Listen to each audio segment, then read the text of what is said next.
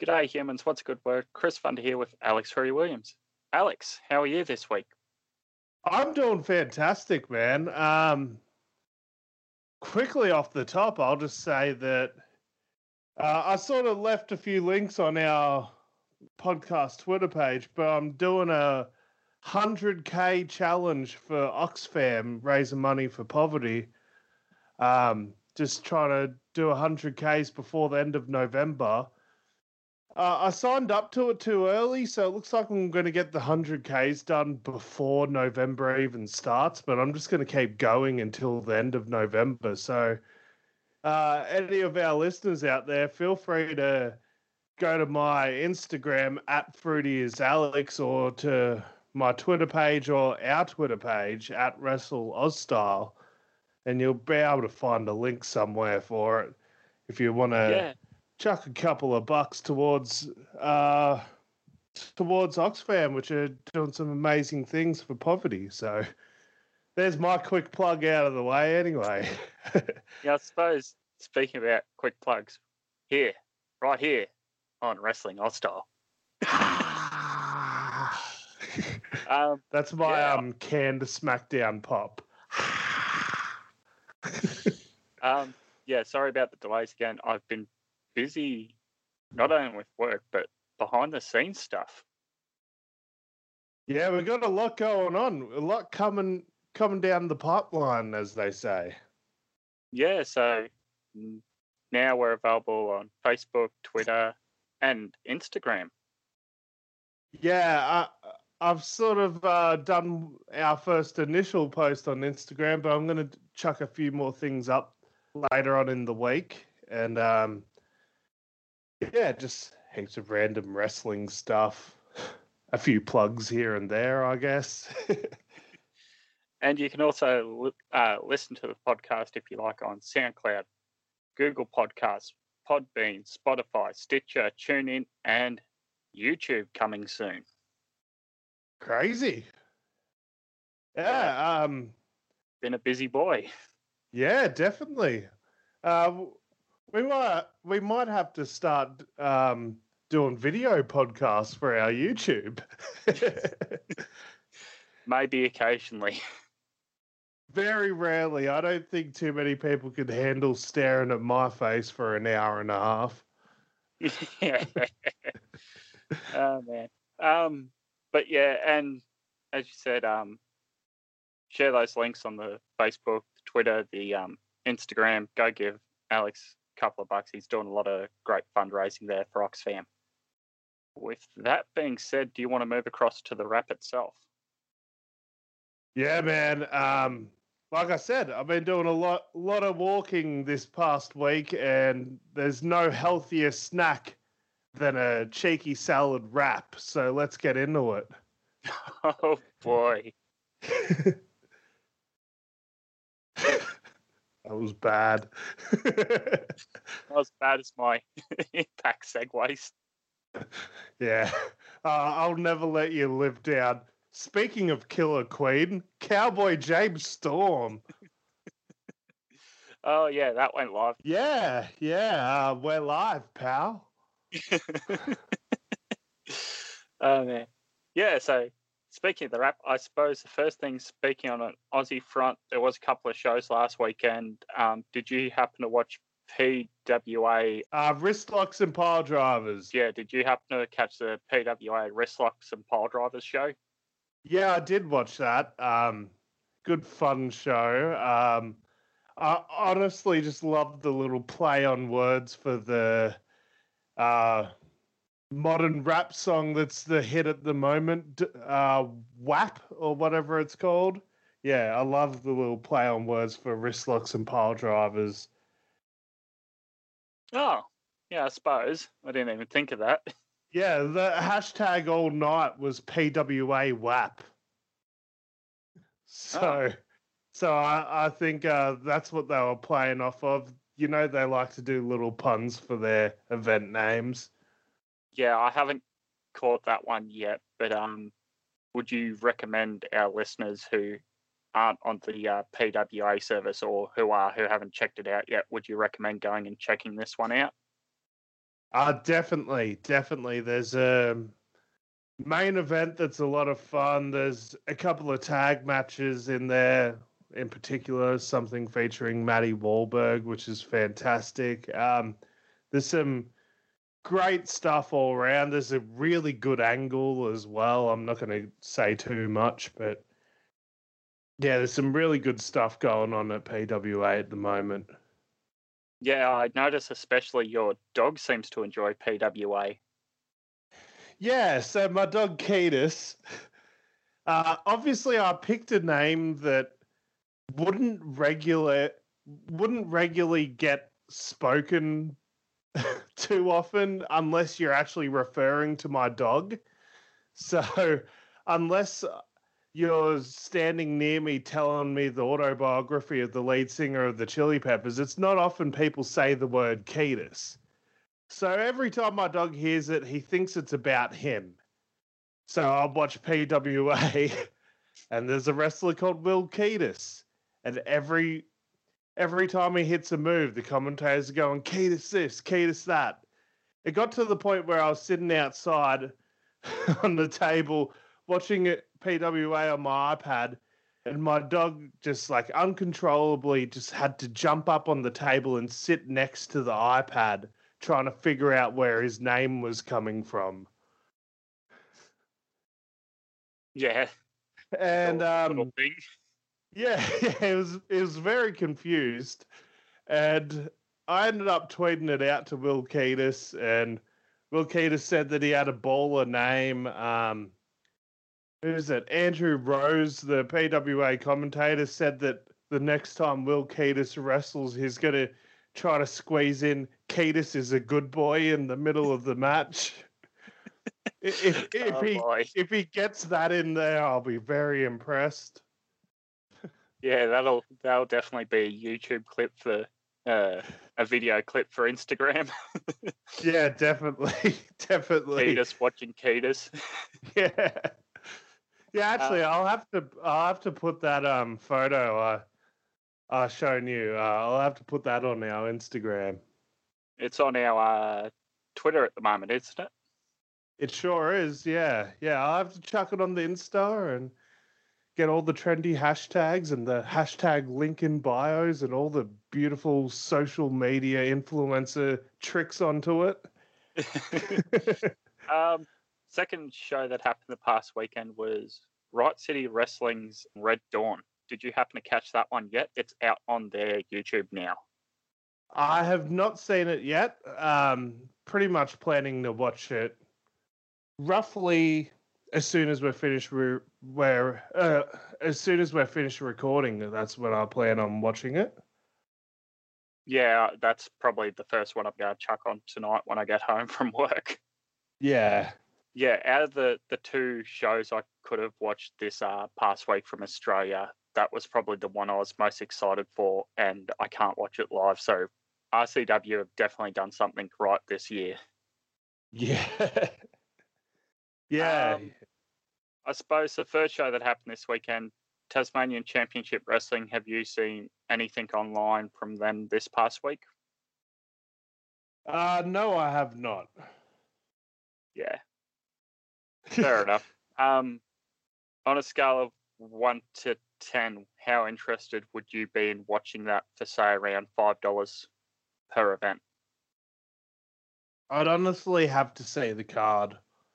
Okay. Um, yeah, it would have to be on a card per, per card sort of basis sort of thing for me.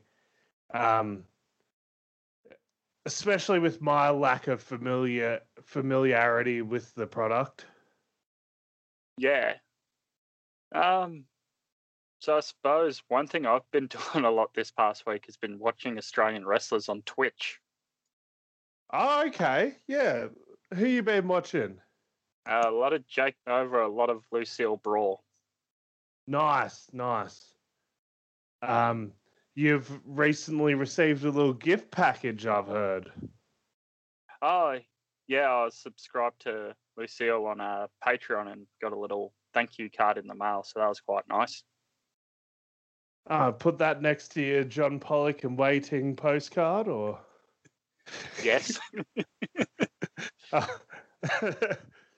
don't worry, I got all my major wrestling figure podcast stuff right next to my John and Way postcard. Oh, man. Um, I suppose the last thing on the Aussie wrestling front that sort of I saw get a lot of traction online. Uh, what has J X T done to his hair?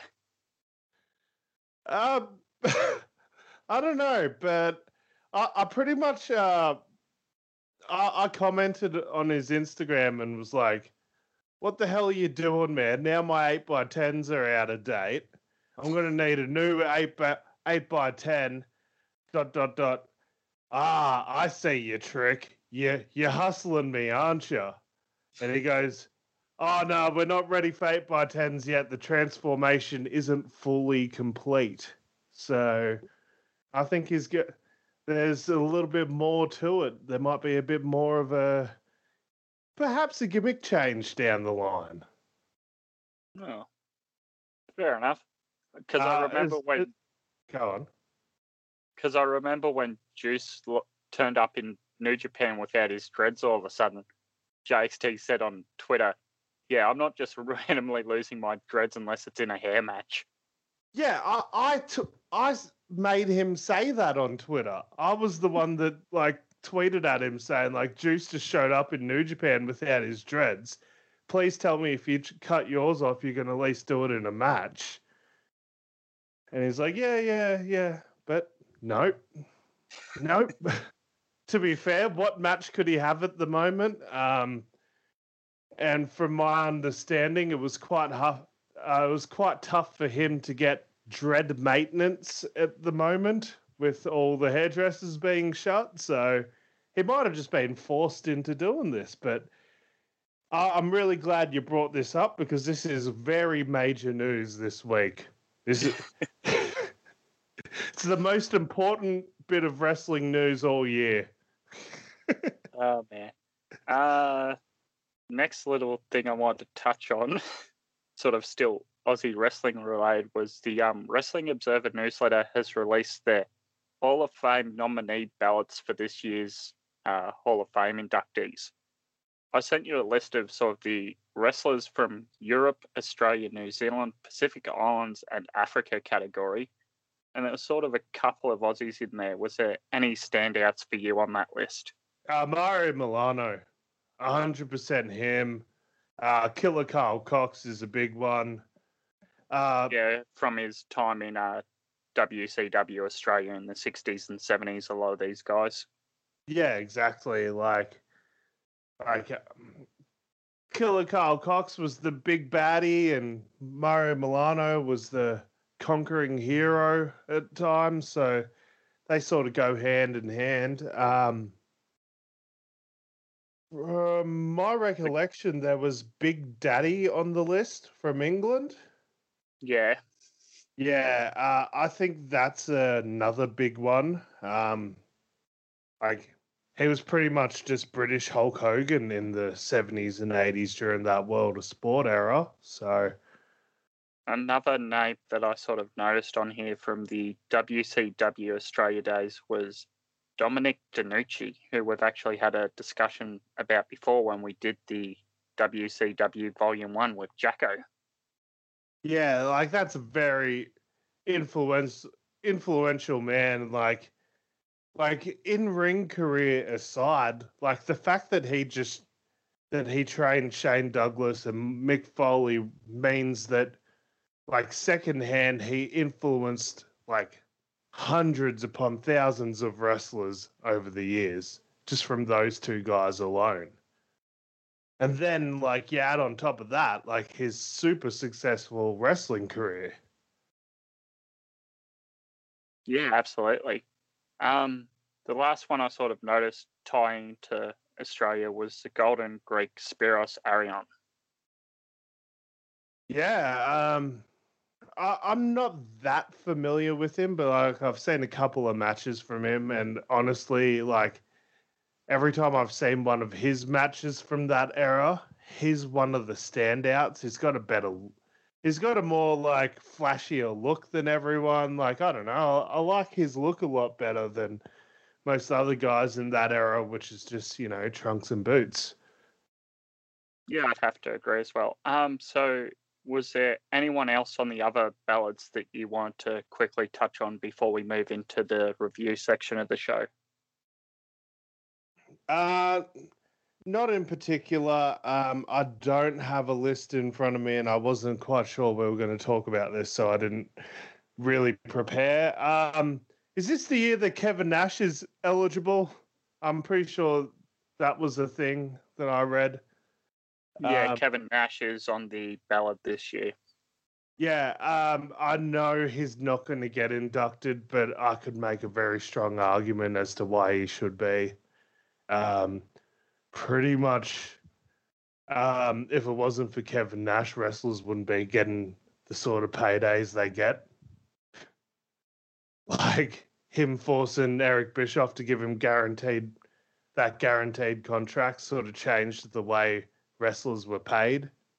Kevin Nash, like, jumping to W C W and forcing Eric Bischoff to give, like, him and Scott Hall the guaranteed contracts sort of changed the way wrestlers were paid. It was more like event to event sort of paydays, and now it's like, well, you're going to get at least this much per year, and then what you make from each event on top of that. Um, so, yeah, Kevin Nash, not the greatest technician in the world, but I would say, like, had a massive impact on the wrestling business, and I think he should be straight into that Wrestling Observer Hall of Fame. But considering, like, isn't Sting not even in it yet, or it took a long time to put Sting in there? Like, I don't know. I think the Observer Hall of Fame is somewhat questionable. Yeah, I'm not, not too sure on the uh, Sting there. Um, yeah, and then, like, you got John Pollock on. I love John Pollock, but he always talks about how he doesn't think Sting was a Sting is worthy of the Wrestling Observer Hall of Fame. I'm like, oh, come on, man. It had, like, one of the biggest, like, eighteen months in wrestling history, and he didn't even have to wrestle. Like, he was a massive draw without even having a match. um, so some of the Japanese wrestlers you might know: Jun Akiyama, Chima, the team of Satoshi Kojima and Hiroshi Tanzan. Yeah. Yoshiaki Fujiwara. Oh, my, my heart just, my heart just uh, jumped a little bit because I thought you were about to say Yoshihashi. It's like, no. God, no. So, yeah, Fujiwara, yeah. Hayabusa, Kota Ibushi. Okay. Kyoto Inoue. Yeah. Tomohiro Ishii. Tatsuya oh. Naito, Kenny Omega, Mako Satomura, and Akira Taue. See, th- that's the issue I have with the Observer Hall of Fame. Like, you're putting guys that, that like, haven't even had their prime run yet in on the ballot. Ibushi. Yeah. Omega. Yeah, like, Daniel Bryan's in the Observer Hall of Fame, and he was, like, put in there, like, before he had to relinquish the title after WrestleMania thirty. Like, before the WrestleMania thirty main event, he was in there. Like, oh, wow. Like, John Cena was in there in, like, twenty ten or something. Like, uh... like I, I'm just...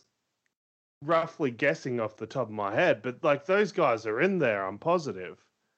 I know Cena is. Um, Brian, I know, is. I'd have to check on the date of when he got inducted, whether it was after his retirement or before his retirement. Yeah, yeah. I, I could be wrong. Um, Tanahashi's already in it. Um, Okada, I, Suzuki. They're both in it already? Yeah.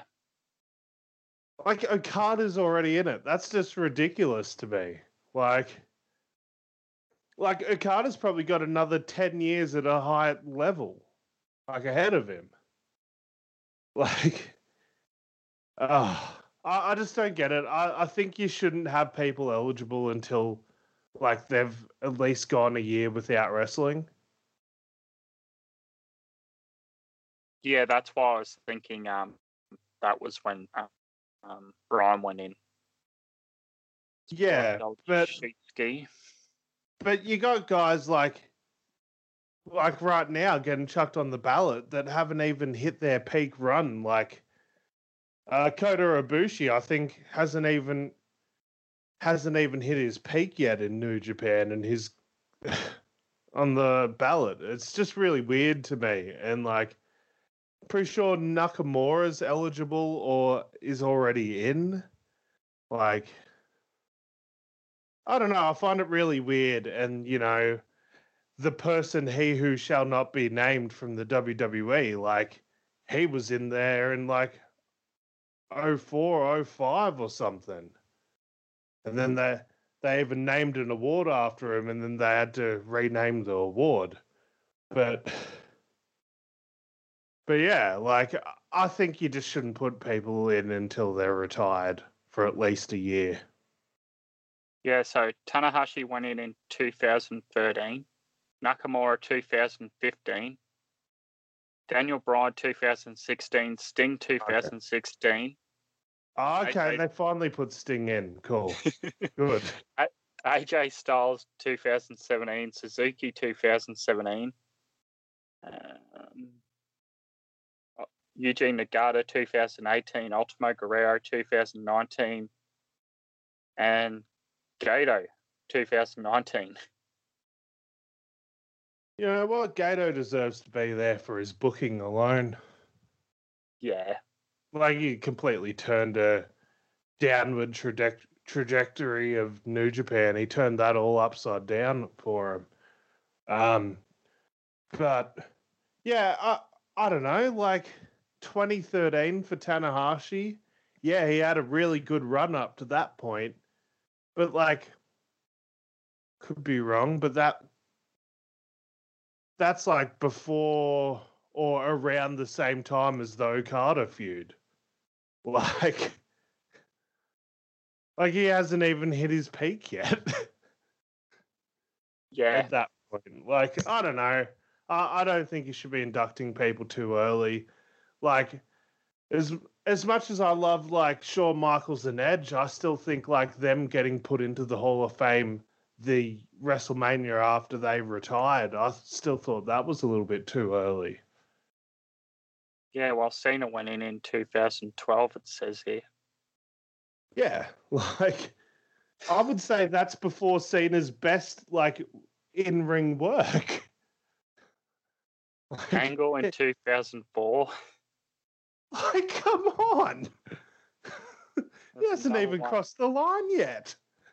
How about these two men have gone another ten years, respectively? Rey Mysterio Junior and Chris Jericho.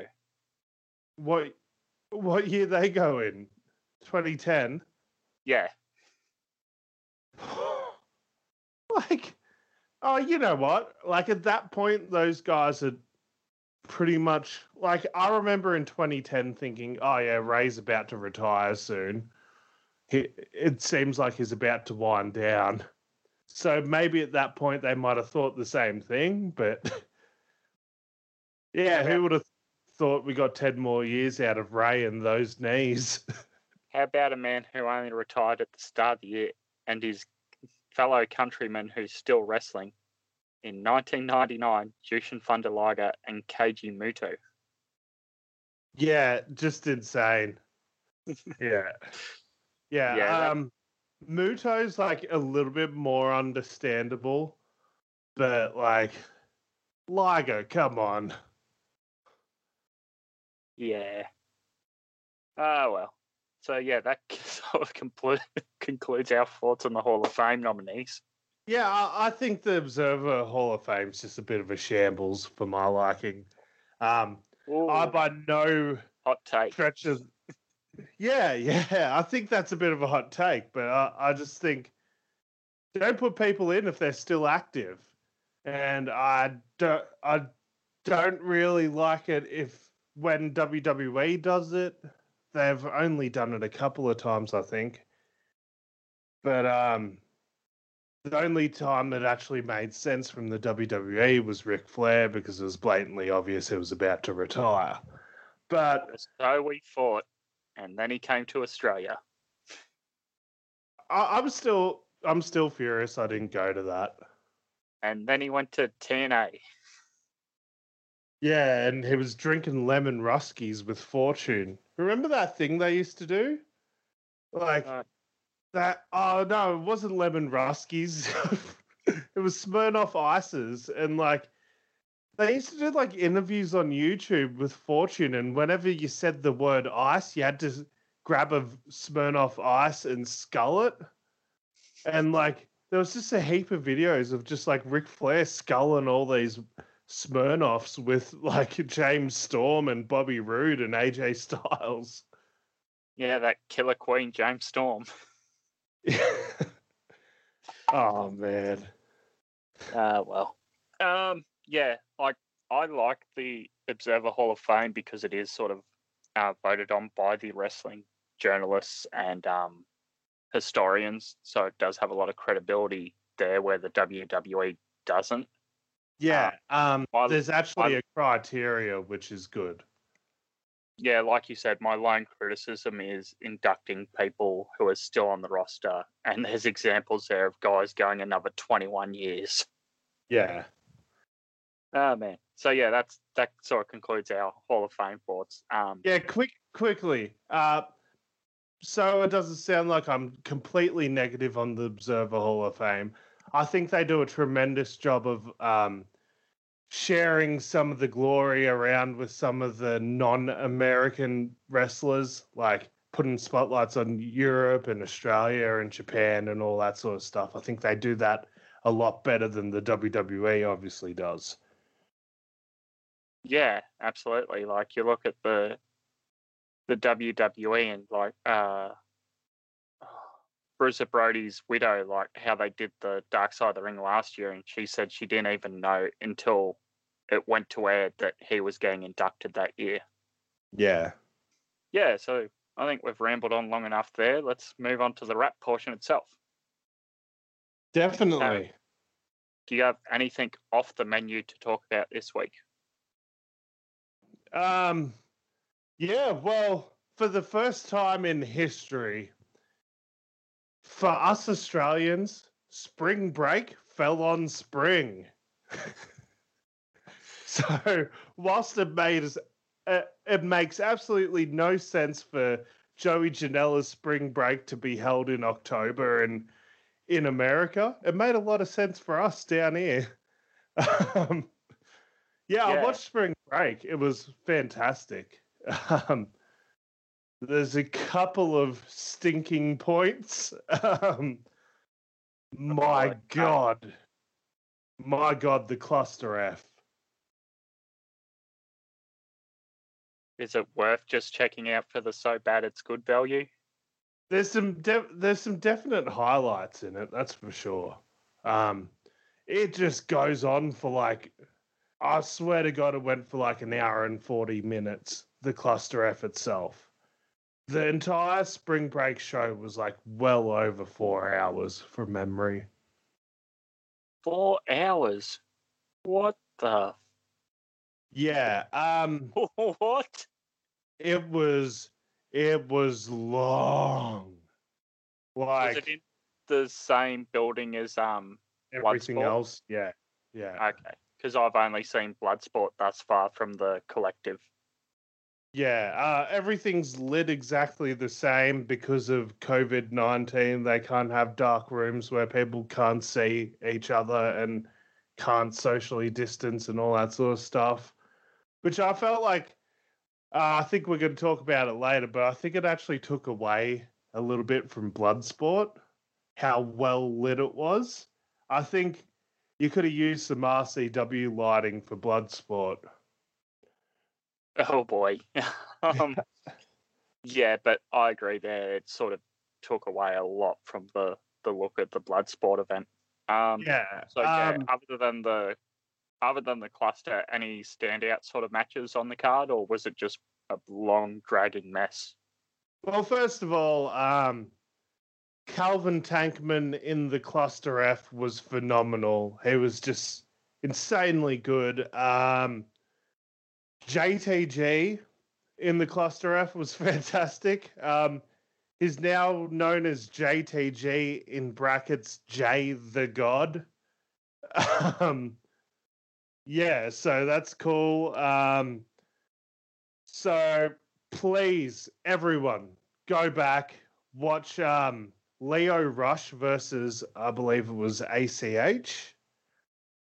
Um, it was just a crazy spot fest. So much fun from spring break. Um, and Leo Rush just so emotional after the match because A C H was like one of his mentors and a hero to him and all that sort of good stuff. Um, also, obviously, everyone please check out Joey Janela versus Ricky Morton. Yeah. We got to see Ricky Morton do a Joey Janela death match. It was insane. Oh, God. Um, yeah, I it think was, I will have to go check that out now. Yeah, it was a really good match. Um, just so good. I loved it. Um, yeah, anything else to add on? Uh, did you watch anything else from the collective? That's, that, uh, I'm, ha- that's I'm current... Oh. I'm currently halfway through watching For the Culture from the collective. Um, yeah. There's a real, there's another standout match from there that I really enjoyed. And it was once again, J T G versus Trey Miguel from the Rascals. Oh, yep. From Impact. Uh, yeah, very good. Um, Calvin Tankman just like came in and like just beat the holy you know what out of someone, which was awesome. Uh, For the Culture is really worth checking out. Um, yeah, it's very just like yeah, just a really good spotlight on the African American and Hispanic wrestlers, and yeah, just a fantastic show so far. I haven't finished it just yet. Yeah, fair enough. Um, that was definitely one that received a lot of um, buzz online. I think, is it Effie's Big Gay Brunch also part of the collective? Yeah, that's um, next on the list after For the Culture for me. I um... saw I saw a lot of buzz for, for that one on Twitter by a lot of the um, wrestling fans I follow online, some of who are uh, part of that community. Yeah, yeah. Um... I think um, Effie is such an incredible talent. Uh, I really hope he gets a big contract somewhere sometime soon. Um, that whole event is such a great idea. I've seen lots of GIFs of um, just uh, like some dance music playing at Big Gay Brunch, and Um, you just see in the crowd Joey Janela and Sonny Kiss just in the crowd dancing. Just dancing along, just having a good time, just being a part of the show. I loved it. Fair enough. Uh, so from there we go on to the T V events of the past week. Uh, we start off Wednesday, October seventh, twenty twenty for Impact Wrestling's Impact. Results were first singles match, Tommy Dreamer defeated Brian Myers via D Q. Second, a singles match, Jordan Grace defeated Rohit Raju. Third, a tag team match, the Rascals, Dez and Wentz defeated the team of Triple X L, A C Romero and Larry D. Fourth, the tag team of Rosemary and Ty Valkyrie defeated the team of Kira Hogan and Tasha Steeles. Fifth, the Deaners, Cody Deaner and Cousin Jake defeated Crazy Steve and Johnny Swinger. And in the main event for the Impact World Tag Team Championships, the Motor City Machine Guns, Alex Shelley and Chris Sabin, the champions, defeated Ace Austin and Madman Fulton. Your thoughts on Impact, Alex? Uh, I'm really starting to like fall in love with this Eric Young title reign. Uh, I don't know if that's a hot take or not, but I think he's been so good. Like, I legitimately believe that he is off his rocker, like just nuts. Like, he's so good at it.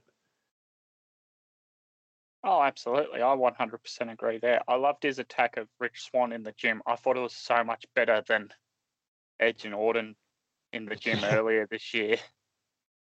Yeah. Um, yeah. Ugh, the less we talk about that, the better. Um, I really like Jordynne Grace heading into the X division. I think that's a fantastic move for her, and it's it's a really good move to.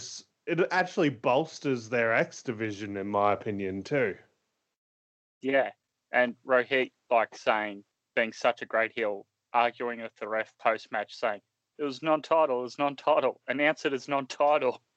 So he gets out of the ring and has to go over to the ring announcer. I think it's like David Penza. So he goes, the winner of this match, Jordynne Grace. However, still champion, Rohit Raju. So he runs yeah. off with the title still to retain it. Yeah. Um, I'm loving the... I love the Heath contract negotiations. I, I, I thought it was fantastic. Like, the way it sort of just, like, within a second just went from being such a positive thing to completely falling apart. It was almost like watching an episode of The Office and, like, Steve Carell. U K or U S? U S. Oh, I haven't watched the U K one. Uh, oh, come on, man. The U S one's... Anyway. Um...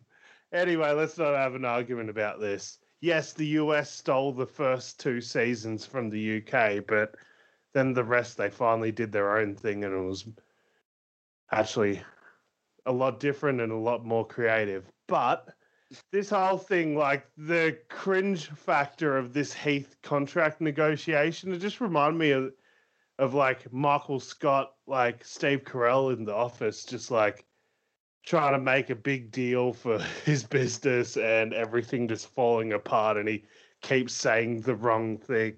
Like, it was just great in that sort of cringe sort of factor sort of thing to it. I really enjoyed it. I love this Heath thing. I was a bit against it at first, but I'm now all in on it. Um, yeah, what are your thoughts on this Heath gimmick? Yeah, it's at least moving along. It's not just sitting there stagnant like uh, Brian Myers seems to be at the moment. Ah, uh, yeah. Yeah, that looked like it was going places, and now it's just... Uh, yeah, he's just been chucked in neutral for the minute. Um, last sort of positive thought I have here was that E C three has been brilliant in these Control Your Narrative videos. Yeah, um, or shall we say E C two promotions? Oh, boy. Yeah, we'll be discussing that later. I've made sure to take note this week. Yeah, we were meant to talk about it last week, but we'll talk about it later on. And if we don't talk about it later, you now have audio proof, humans, that we're letting you down so you can get on Twitter and annoy us about it. um, yeah, overall impact still... moving along great, going towards Bound for Glory. Thumbs up from me. Oh, man, I'm loving Impact. I love it. It's, um, oh, dare I say it's my favourite weekly wrestling show at the moment. Yeah, it'd be close to it for me. Yeah, yeah. Um, yeah, it, like, I love Ring of Honor as well, but this, but they're like two completely different products. Like, I love the character work and Impact. Um, I'm loving the build up to the Johnny Bravo Rosemary wedding as well. I love all that sort of goofy stuff. Like, give it to me. It's fantastic. Oh, it's stupid. It's goofy. I love it. Yeah. Speaking of stupid and goofy, Thursday, October the eighth, twenty twenty for W W E N X T from the U S. Results were match number one, Tommaso Ciampa defeated Kushida by a D Q. Match number two, the team of Drake Maverick and Killian Dane defeated Everrise, Chase Parker, and Matt Marnell. Match number three, Austin Theory defeated Leon Ruff. Match number four, Dexter Lumis returns to defeat Austin Theory. Match number five, Ridge Holland defeats Danny Burch. And in the... Oh, sorry. Match number six, Shotzi Blackheart. Oh. In the co-main event of the night, match number six, Tank Girl Shotzi Blackheart defeats Xia Li. And in the main event of the night, match number seven, the team of Ember Moon and Rhea Ripley defeat Dakota Kai and Rose... Oh, what was it? Defeat the Heartbreak Kick, Dakota Kai, and Big Lady Cool, Raquel Gonzalez. Oh, I forgot all about that. Um, oh, that's uh, you just made me pop again from my own joke. I loved it. um, oh yeah. man! So take it away, Alex. Do you have any positives this week? Um, I'll save the Ember Moon thoughts for later because I'm reading your notes right now, and yeah, it looks like you're going to have a very similar opinion to me. Um. Drake Maverick and Killian Dane. I did not think that I would be saying this, but they might be my favorite part of N X T each week now. Oh boy, that does not set the bar very high then for me. um, I, I love the whole thing of like Drake being completely oblivious that Killian hates him and Killian re- reluctantly sort of getting along, and Drake's chosen the, the theme music for the tag team, and it's just like corny pop music, and Killian hates it, makes him shut the music off. Um, their their tag team finisher is just Killian Dane powerbombing Drake Maverick on top of their opponent, and then like leaving an unconscious Drake Maverick to pin their opponent. Like, I love um, it. I, I think, it, like, as far as odd couple tag teams go, I think they're doing it fantastic. Yeah, okay, I will give you that. Uh, Dexter Lumis is back. We needed more Ken Anderson. Anderson promos to hype up a return. Yeah, that old... Oh, man, bring in Chris, uh, Christy Hemme. Yeah. What yeah. are you doing in my bedroom? Uh, everyone, just Google search it. All right, Sam Shaw, Christy Hemme, Ken Anderson. Oh yeah, that was incredibly creepy, that storyline. Oh man, it's like I just saw today that they've announced that Dexter is coming back for another season or two. Uh, why? I don't know. Well, the. Uh, The series finale of it all was pretty horrible. I don't know if you ever watched it or anything, but it was like a really bad, like unfulfilling end to a T V series. So I guess they're bringing it back to right their wrongs or whatever. But do we see Dexter Lumis getting a huge push now, now that Dexter is back to relevance again? Yes. Yeah, I think I think old Lumis is going to get the big old shovski, as they say. Oh, yeah, definitely. Yay, Indy's going to get more T V time. Oh, it's with the Garganos. I think I think it's going to be good. I think it's eventually going to lead to an Indy-Candace feud, which will be very good for Indy. Dude, I don't need more Gargano dinners with Candace and a cricket box on the table and her belittling someone. Yeah. Um, you know what I did like, though? We need more wrestlers walking dogs. So that that was a nice thing to see. Um, that's one of the big positives from that thing. I actually enjoyed the the segments themselves as they were. But yeah, you've sort of made me realise, oh dear, it could go completely downhill for Indy if they do it wrong.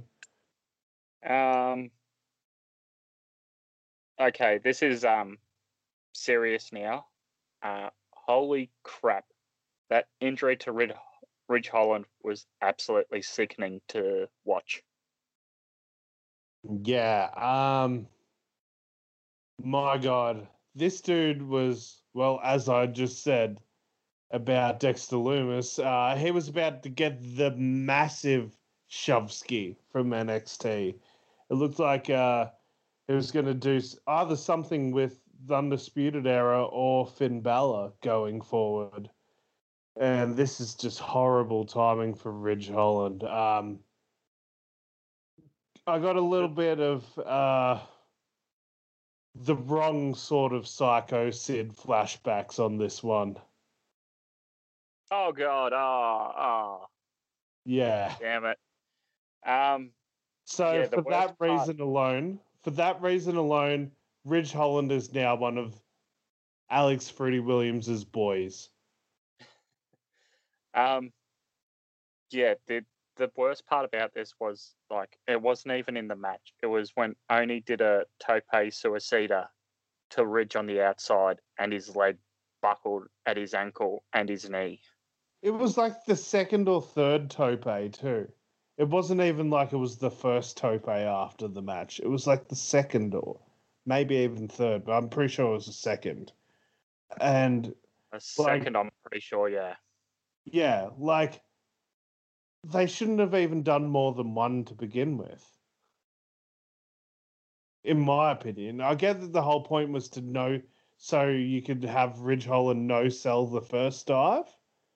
But, like, man, it just, it could have been easily avoided. I don't think it was a necessary after-the-match angle to begin with. Like, are you pu- like, if Ridge Holland wasn't injured, like, would you be really that excited for Oney Lorcan versus Ridge Holland?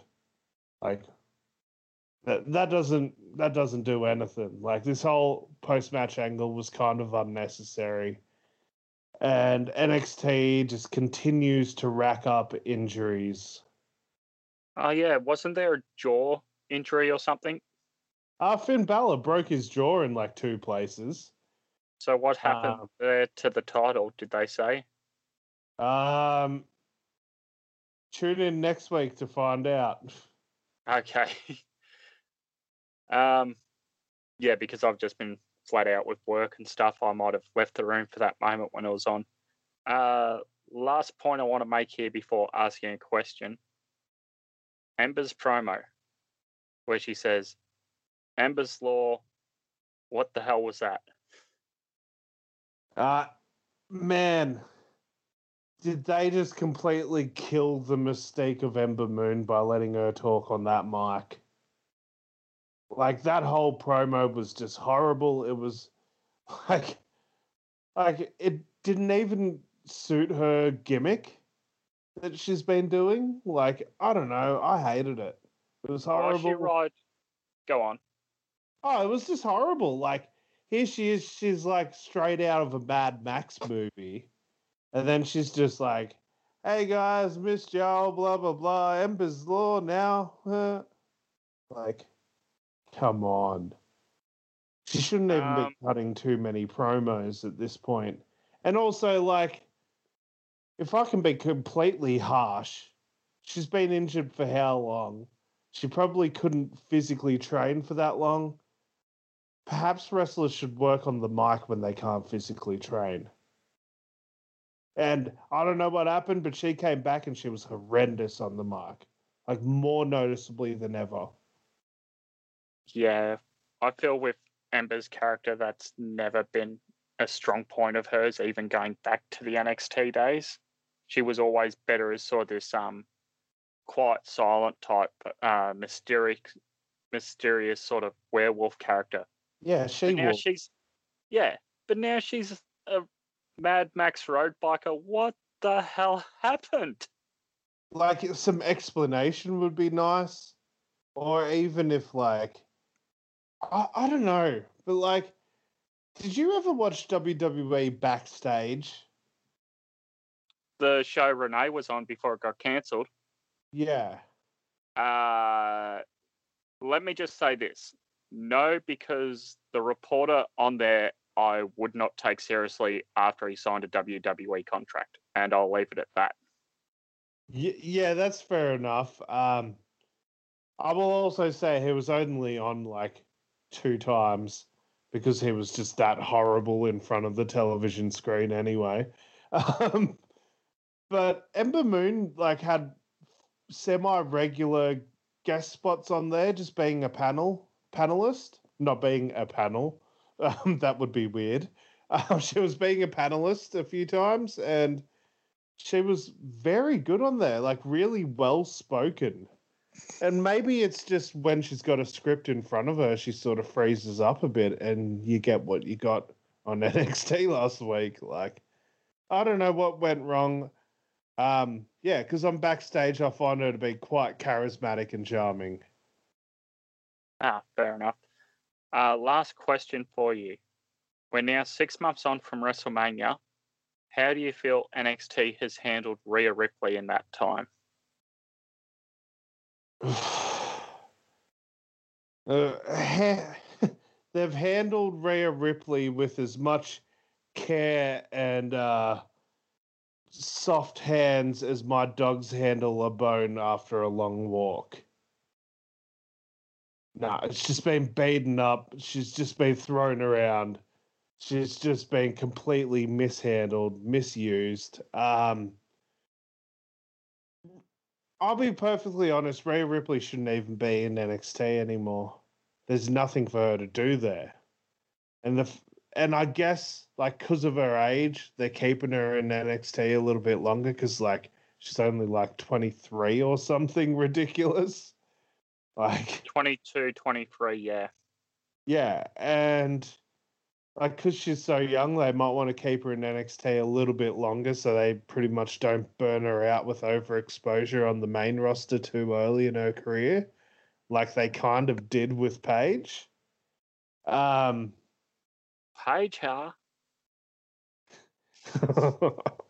Oh, man. I'm, yeah, it's one of my favorite GIFs of all time is the Paige here GIF. Um, but, yeah, I, I don't think there's any need for Rhea Ripley in N X T anymore. Um, you can't even needs... send her over to the U K. She's already done everything over there as well. Yeah. Yeah, there's just... She's run out of options. Um, she has to go up soon. And as much yeah. as I think they don't want to send her up because of her young age, I think they've got no other choice. Yeah, I'd have to agree there. Um, I suppose we can talk more about the draft as we get to each night. From there, are you ready to light the fuse? Very much so. Um, I'm very keen to talk about this episode of uh, Dynamite. Ooh, boy. So it is Dynamite, the Thursday, October the eighth, twenty twenty edition. Opening match for the F T W Championship. Brian Cage, the champion, defeats Will Hobbs. Second, a A E W World Tag Team Championship match with the F T R, Cash Wheeler and Dax Hartwoods, the champions with Tully Blanchard in their corner, defeating the Hybrid two, Jack Evans and Hen Helico. Third, a dog collar match for the A E W T N T Championship. Mister Brody Lee, the champion, with number four, John Silver, number ninety-nine, N J in his corner, versus Cody with Arn Anderson in his corner. Goes about twenty minutes. Both men busted open. And Cody gets the win here. So he is now the new A E W T N T champion. Fourth singles match, Big Swole defeated Serena Deeb. And in the main event, a tag team match celebrating the thirty years of Chris Jericho, the Inner Circle, Chris Jericho and Jake Hager with Sammy Guevara, Santana and Ortiz in their corner, defeated Chaos Project, Lufa and Sam Pentico. So yeah, thirty years of Jericho. Drink uh, it in, man. Let's uh, get it, get this part over and done with. Luther is horrible. Let's get that out of the way. Like, Luther He's is... the king of dark. I wish all of his matches were literally dark. Um, oh, man. Come on, like, the dude looked completely blown up two minutes into this match, and he's like falling off aprons, stumbling on top of on the top rope. Like, I get it. He's like one of Jericho's best mates. Give Jericho a favor here and let him wrestle one of his besties on an important show for him. But man, I wish I didn't have to watch that match. I wish I could forget about it, but uh, you read the result and it just reminded me again. Oh yeah, Luther's horrible. Serpentico's pretty good though. Do you like? Do you like his little streamer entrance? I hate that. So when I went to N X T in Melbourne in twenty sixteen, it was Velveteen Dream, and this is just after Prince died, and he's like sort of starting to really ramp up uh, Velveteen Dream versus the magician Wesley Blake.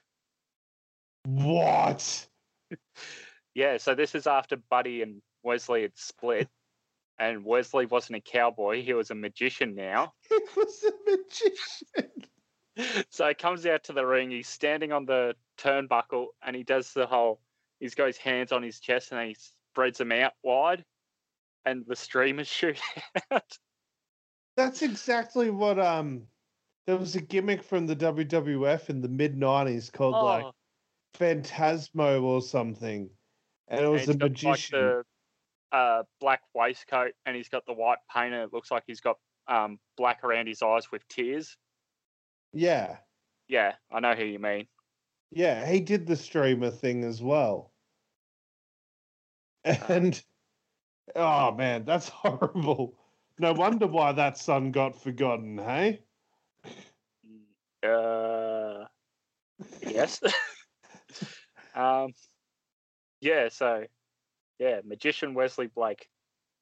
Pour some out. Maybe right, let's, let's talk about some more Dynamite, though. Maybe it was just me, but this was one of the best Big Swole A E W matches. I don't think it was just you. And yes, it might have been one of the best Big Swole A E W matches, but I don't think it had anything to do with Big Swole. Uh, I think Serena Deeb is just ready to have that big old shovsky that I keep talking about today. That might be my word of the day, shovsky. Um, but Serena Deeb, like, had an absolute banger with Thunder Rosa. She's had a couple of bangers on Dark, so I've heard. Um, I haven't actually seen it. I've just heard that she has. And then this was a banger as well. So, um, Serena Deeb, ready for the shovski, I say. Yeah, I agree there. Speaking of Dark, has anyone's O had to go? Uh, not that I'm aware of. I think the O's are still a no-go. Uh, okay. It's pretty um, so-so. So let's know? talk about some of these... So, so let's talk about some of these Jericho cameos. Chavo Guerrero Junior is in Australia. What? Ah, yes. Uh, he's come back to the Aubrey S S N A Club for another match against Psychotic, like when I saw him a few years ago. Now, do you know? Do you actually know why he's in Australia? Because I can tell you. I only. Question uh, thing would be it'd be filming a movie or something on the Gold Coast, but I got no idea. Yeah, there's a new T V series coming out soon. There was recently a casting call put out there, and I actually applied. um, they were looking for Polynesian slash mixed race sort of looking people to play a young High Chief Peter Maivia. Oh, I, oh. I applied for it. Uh, there's going to be a new sitcom coming out called Young Rock or something like that. Lucille Brawl was talking about this on a Twitch stream the other night and saying a few of the um, A W L wrestlers have um, got work for that. Yeah, I would imagine so. Yeah, that would make a lot of sense. So um, Chavo sure. Guerrero's sort of gotten a, gotten himself a decent little gig outside of wrestling now, where he pretty much is the wrestling coordinator for like Hollywood projects and stuff. Yeah. Um, like he, he was the coordinator for the Netflix show Glow. Um, yeah. So he's done a bit of stuff like that. Yeah, I'm not sure if um any of the Aussie names have gone public, so I won't um divulge any names there. Uh, before we get to the T N T match, I love the little touch here as they're going off the air. A E W is truly a one-man show. Oh, man, that credit. That yeah. the credits. Um, the Saturday Night Live style, like all the heels in the ring, like waving at the camera and like, and the jazz music is playing and the credits are rolling. Like, is I that loved that's it. That's supposed to be from. Yeah, yeah, that's exactly what they were trying to do there. I loved it. I thought it was perfect. Like, oh, such a great ending. Um, the M J F thing, like, I'm still confused as to where it's going, and I think that's fantastic.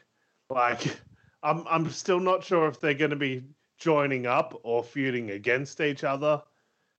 Um, I do have an idea.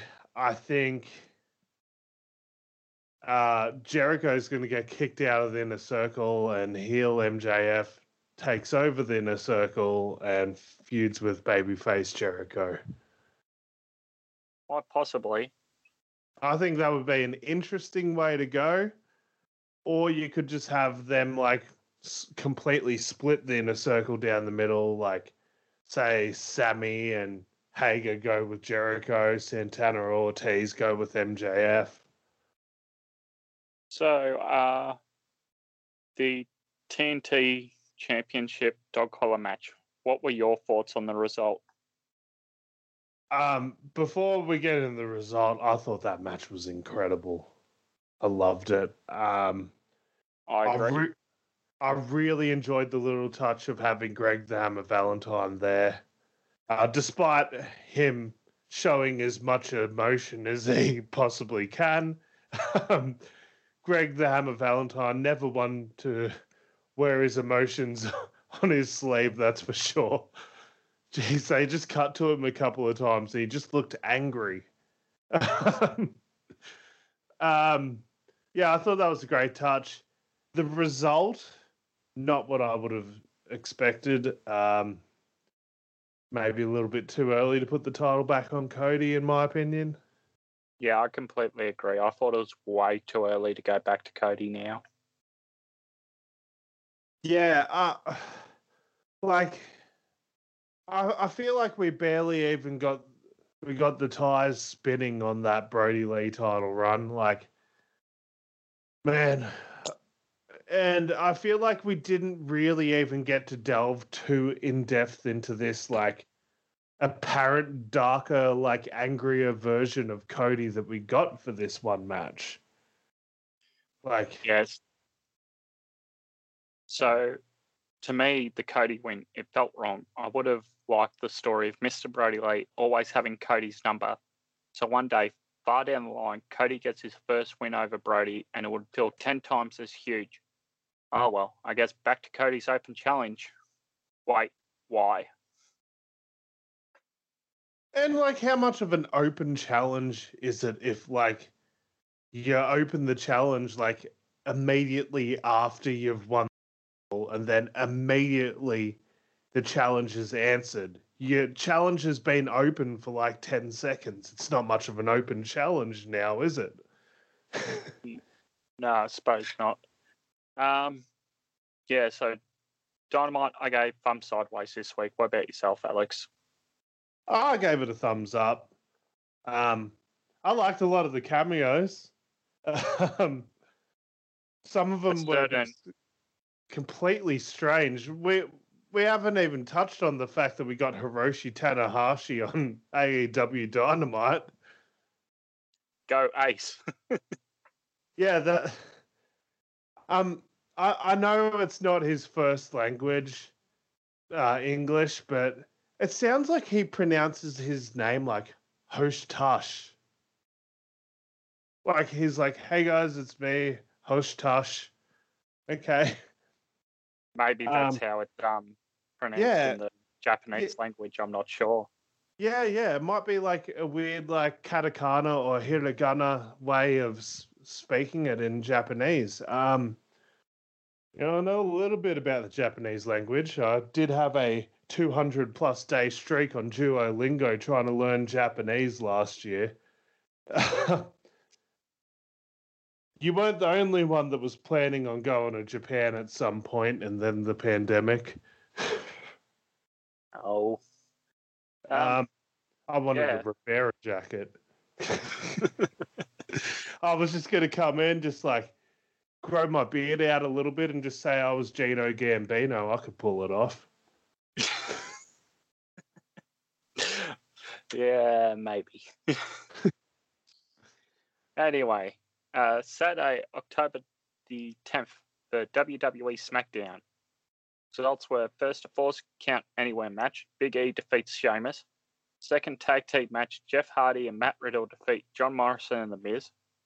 Third, a W W E SmackDown Women's Championship match, Sasha Banks defeats Bayley the champion by D Q, but Bayley retains.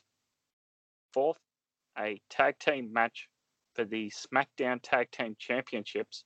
The New Day, Kofi and Xavier Woods defeat Cesaro and Shinsuke Nakamura, the champions. So we have new champions. And the main event of the night, The Fiend defeated Kevin Owens in a singles match. Uh, do you want to go to thoughts or should I read out some of the draft first? Uh, let's just read out the draft. Okay. W W E draft.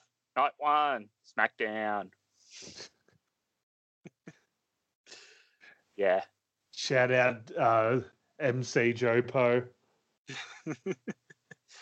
So, pick one for Raw was Drew McIntyre. Pick two for SmackDown was Roman Reigns with Paul Heyman. Pick three for Raw was Asuka. Pick four for SmackDown was Seth Rollins from Raw, and pick five for Raw was The Hurt Business, M V P Bobby Lashley, Shelton Benjamin, and Cedric Alexander. Round two, uh, pick six for Raw, A J Styles from SmackDown. Pick number seven for SmackDown, Sasha Banks. Pick number eight for Raw, Naomi from SmackDown. Pick number nine for SmackDown, Bianca Belair from Raw. Pick number ten for Raw, Nia Jackson, Shayna Baszler. Pick number eleven for Raw, Ricochet. Pick number twelve for SmackDown, Jey Uso. Pick number thirteen for Raw, Mandy Rose. Pick number fourteen for SmackDown, Rey Mysterio and Dominic Mysterio from Raw. Pick number fifteen for Raw, John Morrison and The Miz from SmackDown. Pick number sixteen for Raw, Kofi Kingston and Xavier Woods from SmackDown. Pick number seventeen from SmackDown, Big E. Pick number eighteen from Raw, Dana Brooke. Pick number nineteen for SmackDown, Otis. Pick number twenty from Raw, Angel Garza. Uh, supplementary picks on Talking Smack. Pick twenty-one for Raw, Humberto Carrillo. Pick number twenty-two for SmackDown, Murphy from Raw. Pick number twenty-three from Raw, Drew Good. Pick number twenty-four for SmackDown, Kalisto. And pick number twenty-five from Raw, Tucker from SmackDown. Yeah, any thoughts there? Okay, so Tucker is now single. He can now do a gimmick idea I've had for him for a long time. He comes out in three-quarter length tights, no shoes, starts doing, uh, let's just say, a driver for the finish, and he becomes Tucker Michinoku.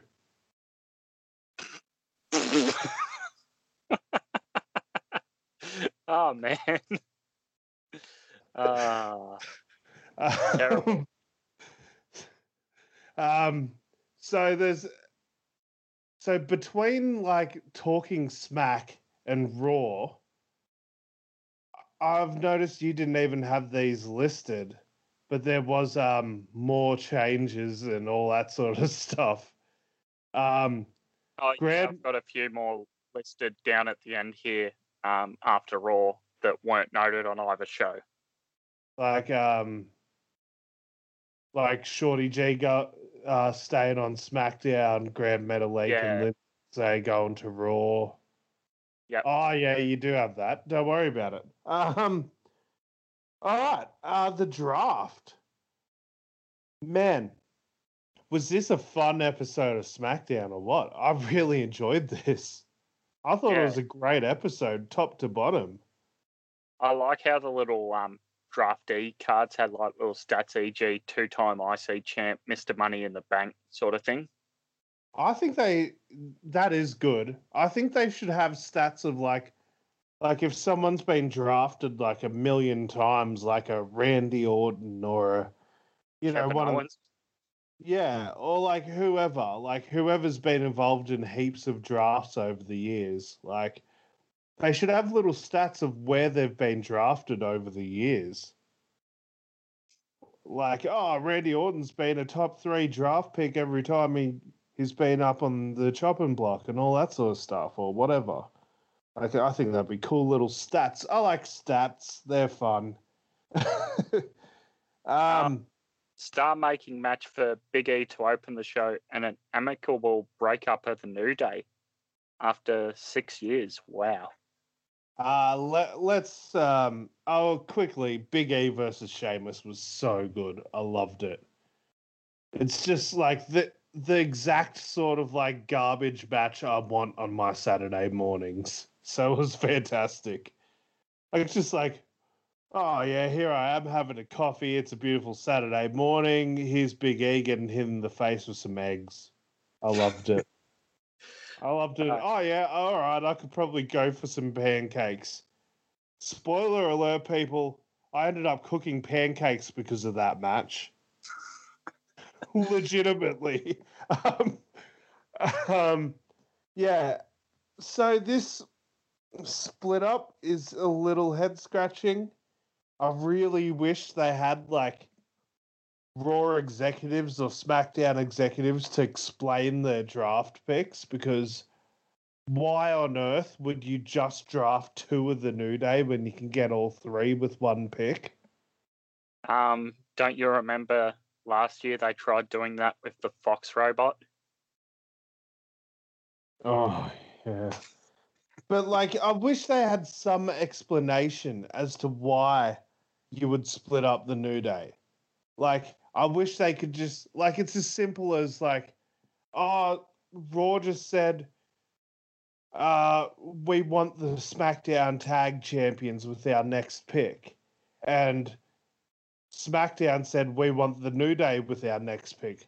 Oh, well, the New Day just won the tag titles, so they have to go to Raw because Raw had the first pick. And you guys chose the New Day. Well, all that's left is Big E, so you get to have Big E. Like, that's sort of an explanation, just something. Because, like, otherwise it kind of makes Raw look like idiots. Yeah, I'd have to agree there as well.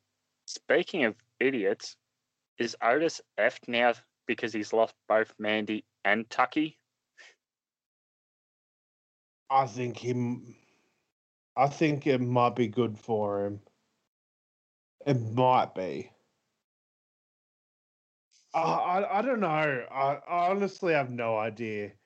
Like, oh, man, putting the money in the bank on him was such a bad idea. They should have pulled the trigger against the Fiend and him earlier and have him have like a one or two month reign. Like, they could have done it during Braun Strowman's never ending universal title reign. Oh, uh, yeah, I forgot about that. Yeah, instead of having Braun Strowman defend the title in a handicap match against Miz and Morrison. Yeah, that was oh, only a few months ago, God. people. Yeah, I tried to forget about that. Um, yeah, can't blame you. Yeah, other than that, I thought Raw was pretty good. Thumbs up this week. Yeah, uh, we're going to chat about oh. Lars Sullivan. Yeah. Lars is back. Uh, I, I love a good monster on my television screen. It's really good to have a big imposing force. But geez, dude, like, stay off your phone. Like, mate, stay away from the internet because you're getting yourself in a lot of trouble with this stuff. Yeah, so uh, you can go online, see for yourself what's going on there. But, yeah, he's got himself in controversy again. Oh, boy. Yeah, he seems like a bit of a creep. Um, yeah, he just should... He shouldn't D M people. yeah. Um, yeah, so anyway, thumbs up, SmackDown for me. What was it for you, Alex?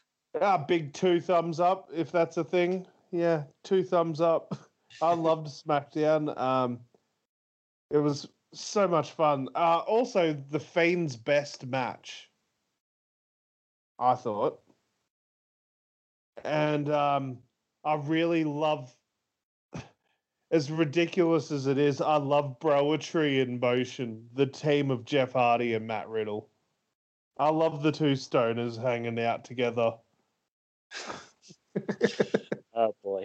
Uh, so from there, we go to Monday, October twelfth, twenty twenty, for Game Changer Wrestling, presenting Josh Barnett's Bloodsport number three, part of G C W's The Collective Package. Uh, you've actually seen this, haven't you, Alex? Yeah, I watched this in bed last night. Um, Eliza thought she was watching M M A. Oh, so it worked there. It worked, I suppose, yeah. I suppose after I read off the results, we can uh, maybe get some quick thoughts. So, results were, uh, first, Simon Grimm defeated Matt Makowski. Yep. Second, the women's tournament semi-final match, Alison Kay defeated Killer Kelly. Third, the second women's tournament semi-final match, Lindsay Snow defeated Leia Hersage. Fourth, Calvin Tankman defeated Alexander James. Fifth, Tom Lawler defeated Homicide. Sixth, Davey Boy Smith Junior defeated Josh Alexander. Seventh, the women's tournament final match, Lindsay Snow defeated Alison Kay. And in the main event of the night, Match eight, John Moxley defeated Chris Dickinson. Uh, yeah, go on, Alex. Your thoughts? I love this. Um, all right. So Tom Lawler versus Homicide might have been my favorite match of this whole thing for just the ridiculous reason of, like, Homicide doesn't know how to M M A. He doesn't know how to defend. So he's copping all these leg kicks and just walking straight through it. And, like, Tom Lawler, like a legit U F C guy, like, doing all these tricky M M A moves and, like, Homicide sort of just bulldozing his way out of it. And then the ridiculousness of, like, Homicide, like, not knowing any better, just going for the cop killer in this, like, M M A-style environment. Like, going for the vertebraker. Like, so it was just, like, the whole story of, like, uh, Homicide's a wrestler. Homicide's, like, a hardcore wrestler. He doesn't know how to M M A. And that story in this match was just perfect. Like, I just, I loved it so much. Um, oh, Alison Kay versus Killer Kelly. Whew. Those girls just beat the heck out of each other. Yeah. Did you not realise that Killer Kelly was the girl from Ring Camp with Walter? I had no idea until she came out and did the exact gimmick. Oh, man. Yeah, so, of course, Killer Kelly, formerly in N X T U K, formerly in W X W, now over in the States. Yeah, uh, she looked fantastic. I was shocked by the result. Also, shocked w- when I found out, like, I didn't know this was going to be a tournament. I just thought there was two women's matches on the card and that was it. I didn't realize yeah. It was a tournament. Um, I was shocked that they put Alison Kay and Kelly Kelly on one side of the bracket together. I thought that would have been a good final to have. But then when you see, like, the Lindsay Snow was going to win the whole thing, it sort of makes sense. Um, Calvin Tankman, man, the way he beat down that boy, that Alexander James, boy, he was copping some stiff ones from Tankman. Man, Tankman's just, like, quickly becoming, like, one of my favorites. Yeah, that's a good point. Any quick thoughts there on the main event before we move on?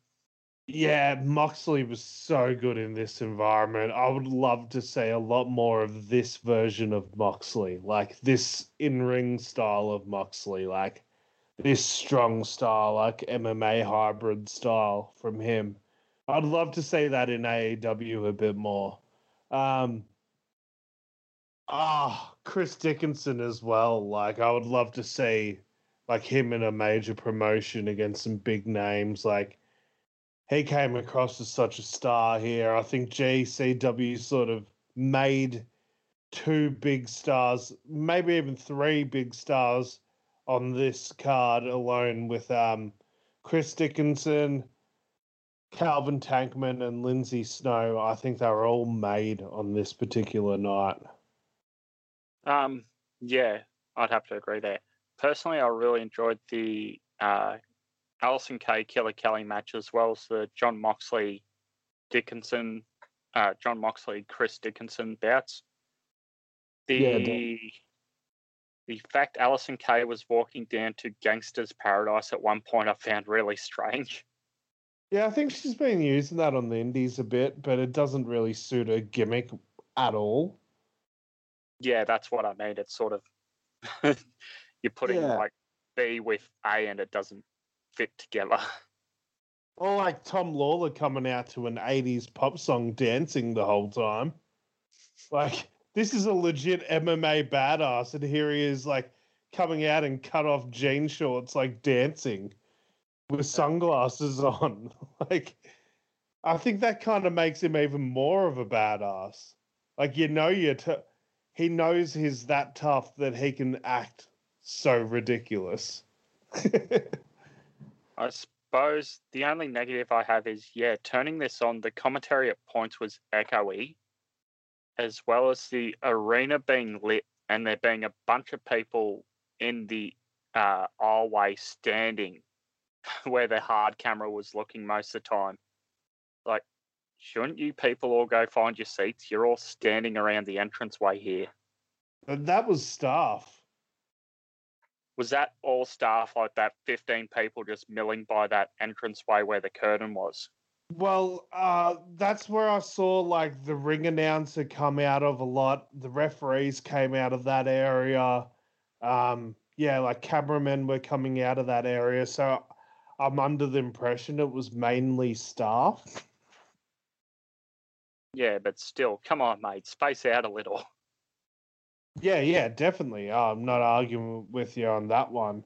Um, uh, they just shouldn't have had the hard cam facing that way. It was no. really distracting at times. Um, overall, thumbs up show. Really enjoyed it. Can't wait for Bloodsport for Shamrock, Shamrock Suzuki. oh, oh, man. Uh, let's book a dream card right now on the spot. M M A hybrid. I want Filthy Tom Lawler versus Steve Blackman. Yeah, we've already said we want Blackman on. yeah, sport. I, I want um, I want Dan Severn versus John Moxley. Dan Severin's done a blood sport before. He can still go. Yeah, that's true. Um, who would like? I want them to for one blood sport for one blood sport to put like the ultimate like sports entertainer in there. I don't care who it is, but like someone with such a pro wrestling like sports entertainment gimmick. They already did. They put Santino Marella in there. Yeah, but everyone knew that he's a legit badass, though. Like, everyone knew that he's like an M M A guy and like has his own M M A gym and stuff. Like, well, you've already got Simon Grimm. You know his choice opponent for a blood sport. Yeah, that would be so good. Like, Enzo would be perfect. Like, that would be absolutely perfect. I want to see, like, a serious M M A guy against, like, a wacky, like, goofy gimmick in this blood sport environment. Oh, man. Um, yeah, I, I yeah. want to see Orange Cassidy in the blood sport. Oh, man. Um, yeah, big thumbs up for you. Big thumbs up. Uh, great show.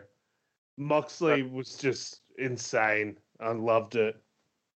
He was just so over. It was it was so nice to see him like in this environment doing this style. I wish he did it in I wish he did it everywhere else he went.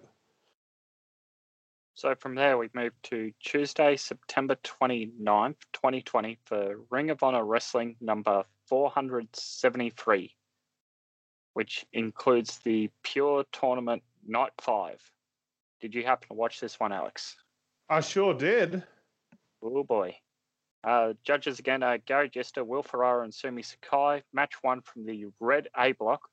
Jay Lethal defeating David Finlay via pinfall in fourteen fifty-eight, and in the Silver B block, it was Jonathan Gresham defeating Matt Seidel via submission in thirteen twenty-seven. Next week in round two, we'll also see Yehai versus Williams in the A block and Woods v Black from the B block.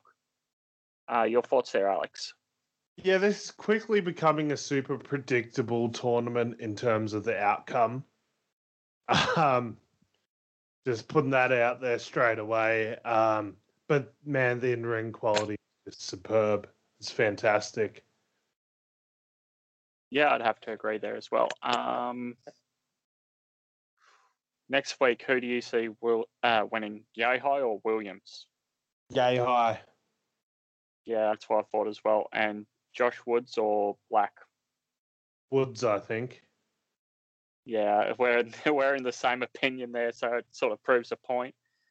Yeah, uh, and it doesn't matter who wins next week anyway. We got our two finalists this week. Unless it, you're going to do an upset there, but yeah, it's pretty much ninety percent that's going to be a Lethal Gresham final at this stage. I, I think it was pretty obvious from the get-go, to be honest, just looking at the brackets, looking at who's...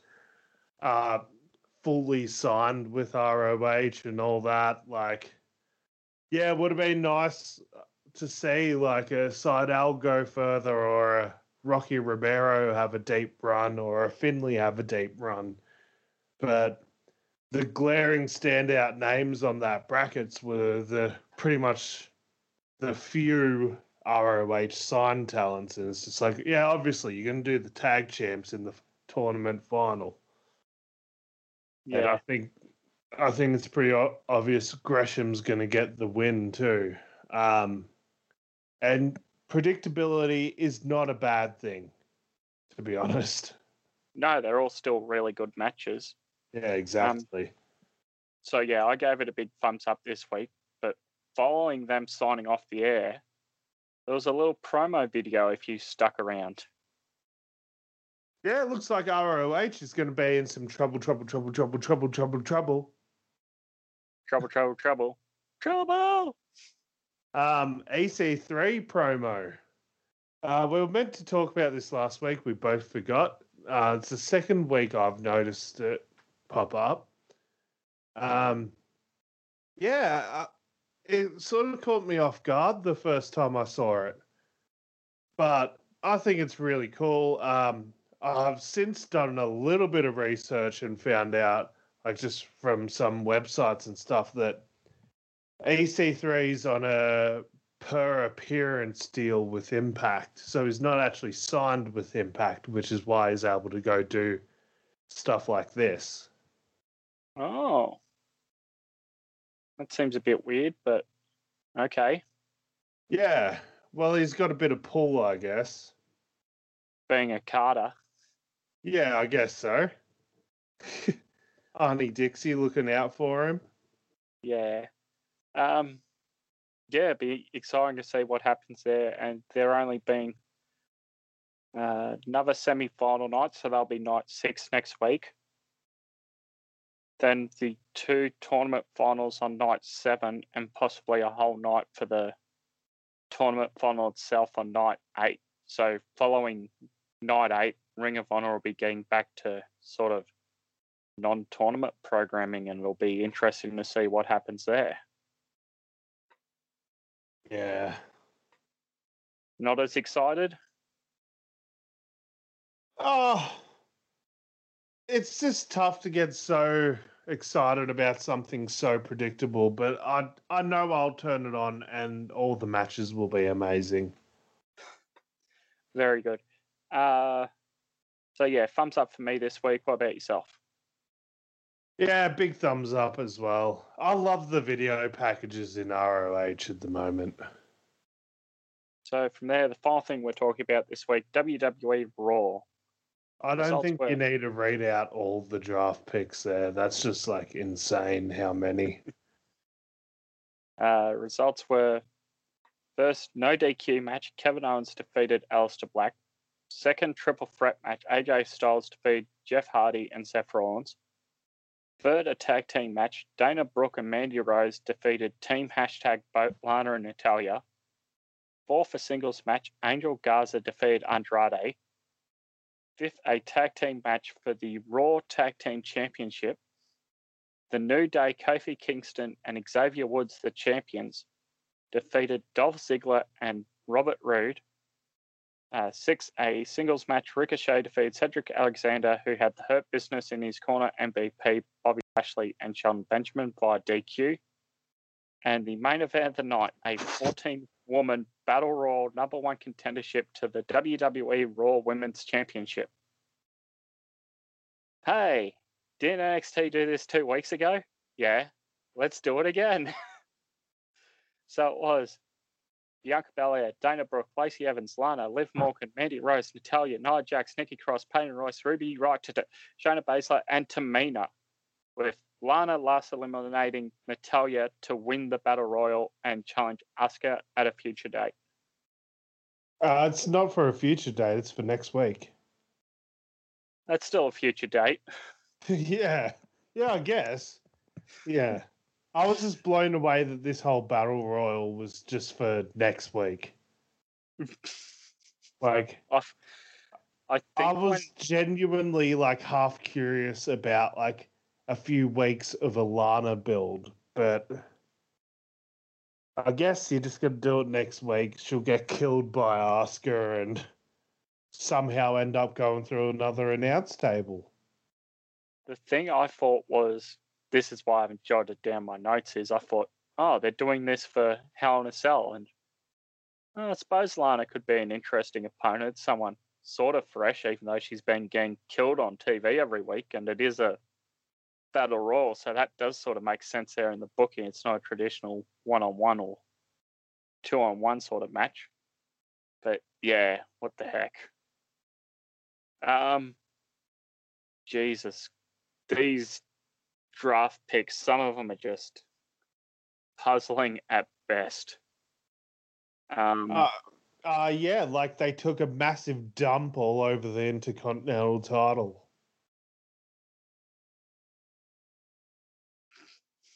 Like, they they didn't...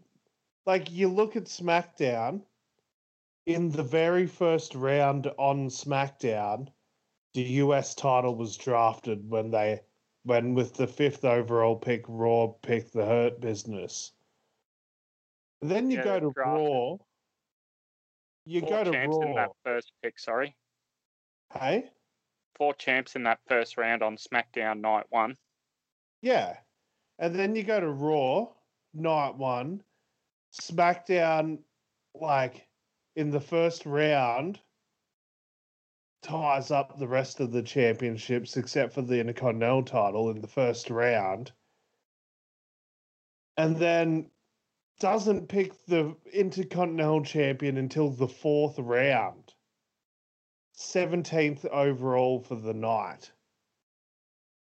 Like, just what a great big dump you've taken on your Intercontinental title. Like, especially when you've pretty much made it obvious with your first couple of picks of the night that you prioritize titles. It's, yeah, I don't know. Um, I just thought that was a bit silly. um, what some about, of the other picks were puzzling as well. What about pick eleven, Retribution, Mustafa Ali, T-Bar, Mace, Slapjack, and Reckoning? Wait, that's only five. What happened? Yeah, Mercedes going back to N X T apparently, so I guess that's fine. Um, don't you mean Retaliation? No, no, I don't. It never, it never got said on television, so it never happened. Um, because if you actually look into it, they've still never said like Mia Yim's like Retribution name on television yet either. They've never said Reckoning yet, so there's still time. I hope that they can change that. Um, pick four. The Street Profits, Angelo Dawkins and Montez Ford, who are the Raw Tag Team Champions, to SmackDown, which leads to your favourite guy backstage, former T N A X Division champion, Adam Pearce, overseeing... When was the... he X Division champion? I don't know, probably in the early days, I'm pretty sure. I don't think he was ever X Division champion. Okay. Hang former... Oh. Oh, he was a former N W A world champion. That's what I'm thinking in T N A. I was never in T N A. It was just like that weird years between Billy Corgan and um, T N A that N W A went through. I'm pretty sure he's wrestled in T N A. Oh, he had like one of those, uh, oh, what was it? Um, he had a tryout match on T N A Impact. It was that Gut weird... Check. The gut check, yeah, that's it. Okay. Yeah, and he lost. Oh. Damn you, Taz, you should have voted yes. Yeah, yeah, I think it might have been a Taz saying no, by the way, yeah. Or it uh, could have been like when Ric Flair went into business for himself and said yes when he wasn't meant to. Anywho, yeah. Adam Pearce backstage overseeing a tag team championship exchange. These tag team championships mean nothing. Russo, oh. you done again. Also, why would the Street Profits agree to that? It was dumb. Um, like, I'm really annoyed about it because they've just reset their own title reigns, right? Because now they don't have the same belts. So now they're on completely new title reigns. But the Street Profits were having one the longest Raw tag team title run in history at that point. Like, with that incarnation of the belt, that is, the red strap. So, like... Yeah, go yeah, on. So, like, why would they, when they're getting so close to the New Day's record, just give up the belts? Like, it makes no sense. Oh, yeah, because the New Day's broke, um, was it Demolition's, like, overall company record? Yeah. Yeah, and then um, they've been going on the last couple of months on commentary that the Street Profits are the longest reigning W W E Raw Tag Team Champions because... of this version of the belt, I guess, means that they're the longest version of that. Anyway, it's really confusing. But so if the Street Profits are the longest reigning, why wouldn't you have someone beat them for it? They're ninth overall. Yeah, but they're the longest reigning for that belt. That's what commentary's been going on about. Oh, that design. Yeah. Yeah, yeah so like anyone newer. Yeah, so like um the when the New Day had their lengthy run, it was still technically the W W E Tag Team Championship because it was the black and the bronze title. like the thing yeah. that looks like a nickel. But then they brought in the red strap belts and the titles got renamed to the W W E Raw Tag Team titles. Yeah. So that's where the thing is where they can say that the Street Profits are the longest reigning Raw Tag titles, uh, Tag Champions. Yeah, they're the longest by a long margin. Longest, at least, since the New Day. Yeah. So, like, why would they give up their streak? Like, why would they just give up their record-setting title reign? Like, you could... They should have just done a thing. Like, like no, we're just going to keep our current titles and slap some blue leather on it. Like, why do we have to change change our title runs? Why can't the Raw... Ch- the Raw lineage move over to SmackDown and the SmackDown lineage move over to Raw? I think it kind of made no sense for the Street Profits to be so willing to give up their longest reigning Raw t- title reign.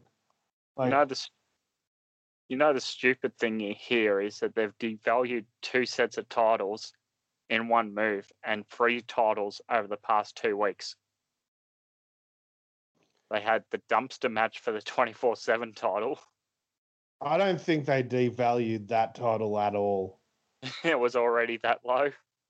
Yeah, I, I, yeah, I don't think it could have gotten any lower. I'll, although replace the twenty-four seven title with the Intercontinental title, because as I said, they took a massive dump on it by taking so long to draft the Intercontinental champion on Monday. Oh. Yeah, R-Truth was only five picks later. But then, yeah, yeah, this week, they not only devalued the Raw title because they give that one up, New Day give up the SmackDown titles as well. They've yeah, just so, won these. And they were yeah. so excited to win them again. Yeah, and like, like, I get it. Like, they're on Raw now and they're on SmackDown, so they should have the SmackDown titles. But there was no incentive given to them. It was just like, can you guys just swap belts? Okay, cool.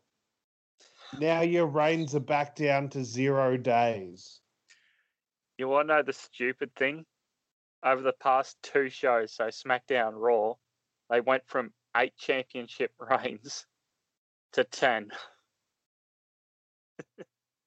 Yeah. Yeah, from the start of SmackDown to the end of Raw, yeah. Oh, man. Um, yeah, so some of the people not drafted who were later noted, as we've mentioned, Retaliation's gone back to N X T, Shorty G stays on SmackDown, Lucha House Party to Raw, Billy Kay to SmackDown, Eric to Raw, Tamina to SmackDown, Zelina Vega to SmackDown, Andrade undrafted, Mickie James undrafted. Both reportedly injured. Mickie James is injured, so she's... No, not... she just sold that while the ref thought she was injured. No, she's injured now. Oh. Yeah, she's been injured since. She got injured, like, last week or something. Oh. Yeah, so that's a thing. Um, yeah, so they're doing a weird thing where, like, Mickie James is undrafted, but, like, Andrade, that's the weird thing. Like, out of everyone, why is he undrafted? Who knows? Like, that's a former N X T, like, U S champ. Like, I uh, don't know if he held a tag titles. He might have. Who knows? Um, but, like, why is, like, why is uh, Akira Tozawa getting drafted ahead of Andrade? Why is Arturo Ruas from the Raw Underground getting chosen before Andrade? Like, oh. Speaking of Raw Underground, is that dead now? I guess until this whole, like, everyone in N X T has been in contact with someone who's been in contact, I guess that's going to be shut down for a bit. Because the only mention I can remember of it was when uh, Stephanie at number twenty-five announces that Dabba Kato is going to Raw as one of her brother's favourites from Raw Underground. Well, they uh, talked about it with the Braun Strowman pick too. Like on commentary, they talked about it. Yeah. Because Braun has been in the Underground and stuff. They pretty much shat all over their own draft pick because they were like, oh, yeah, Braun Strowman getting drafted from SmackDown to Raw, but, well, he's been on Raw anyway in the Underground. Oh, man. Um, do you remember if they said anything, like, positive about why Stephanie agreed to draft Retribution still to Raw when she could have just left them undrafted? Well, Stephanie isn't the one drafting, just to be clear. She's the one announcing the drafts. It's the... Technically, what they've been saying is it's U S A and Fox making the picks, and she's the one announcing. But no, I don't know why. I think they're going to go with some weird storyline that Retribution have an in at the network. Because that worked so well before. Anyway, how are you feeling on Retribution? Because ten weeks in, I still fast forward and wish this angle gimmick thing would retire. Well, they weren't on Raw last this week, so that was fine. Um, they weren't on Raw, and they lost a member out of nowhere in the draft. Yeah, well, to be fair, they shouldn't have called up Mercedes Martinez in the first place. Hot take.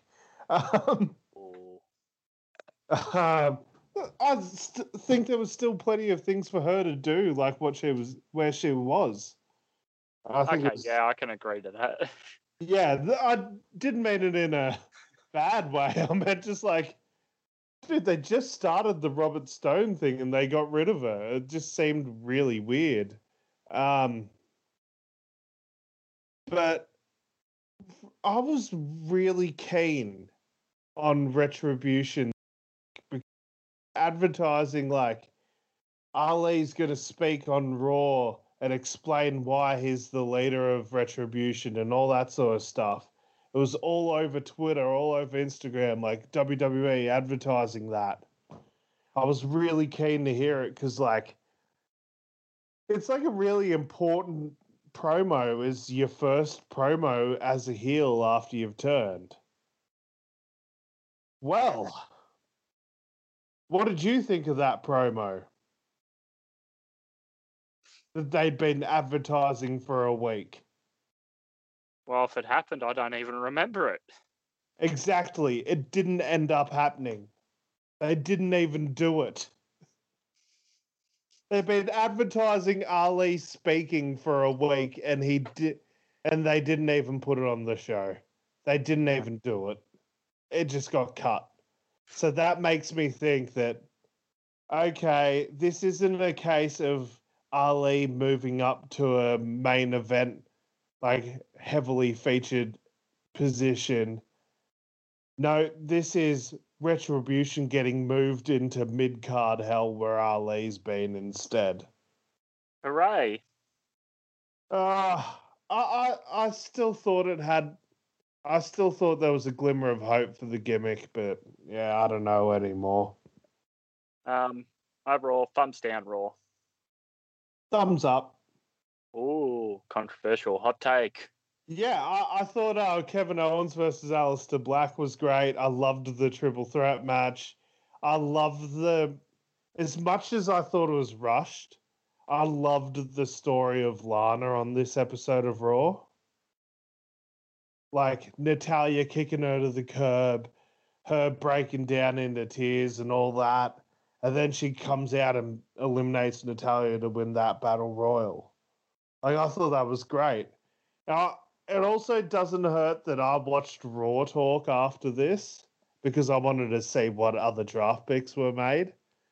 But I immediately watched Raw Talk after this and, like, Lana, like, cut this amazing promo on Raw Talk about, like, what a ridiculous year she's had.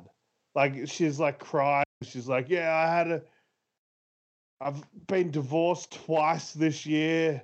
My secret ex-girlfriend revealed herself to the world. I had a best friend who just kicked me to the curb, and now all of a sudden I'm the number one contender. And she cut this like crazy, like impassioned promo that's worth checking out. Like, yeah, that whole thing just sold me. It sold me. So I really enjoyed Raw because of those particular storylines. Also, Ricochet's the worst, and I don't want him on my T V anymore. Ooh, what'd he do? Oh, it's just his promos are so cringy. And then, like, he's meant to be, like, this valiant babyface we're meant to cheer for, but, like, he's just screwing screwing the heels over. Like, oh, yeah, if if I beat you, you guys have to stay away from me. And he didn't even beat him. He, like, did the Eddie Guerrero D Q spot, but with none of the charm and none of the humor to it. It just made him look like a coward. Like, he made himself look like the most unlikable babyface on Raw. Like, oh, man. Yeah, he's just been completely ruined. It's such a shame. Um... Anywho, with that being said, upcoming pay-per-views for October is the twenty-fifth for Impact Wrestling Bound for Glory, then the twenty-sixth for W W E Hell in a Cell. Uh, your T V champion of the week, Alex. Calvin Tankman.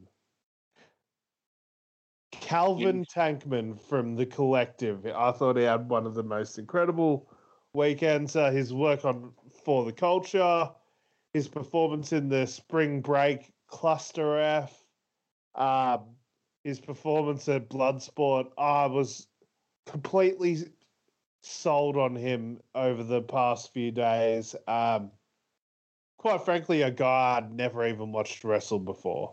So, yeah, I was completely sold. How about yourself, mate? Yeah, I had to go to the same show. I chose Killer Kelly. That's a very good thought- pick. She had a really outstanding uh, match there with uh, Alison Kay. Yeah, I'll have to. I'm actually going to give a couple of honourable mentions to Chris Dickinson and Lindsay Snow as well, who I thought both of those were complete revelations to me on that card. Very good. I, I'd seen a bit of Chris Dickinson before, but just nothing quite like that performance he had with Moxley. Uh, from there, I suppose just a little brief update on R Block. New Japan G one Climax Night nine. Uh, did you happen to watch the Young Lion match of the night? Gabriel Kidd from the L A Dojo took on Yuya Uemura at the New Japan Dojo. I did not see this one. So there's um, only one other Uh, C block, quote unquote, match that I've seen, and we'll talk about that later on. Very good. Um, so,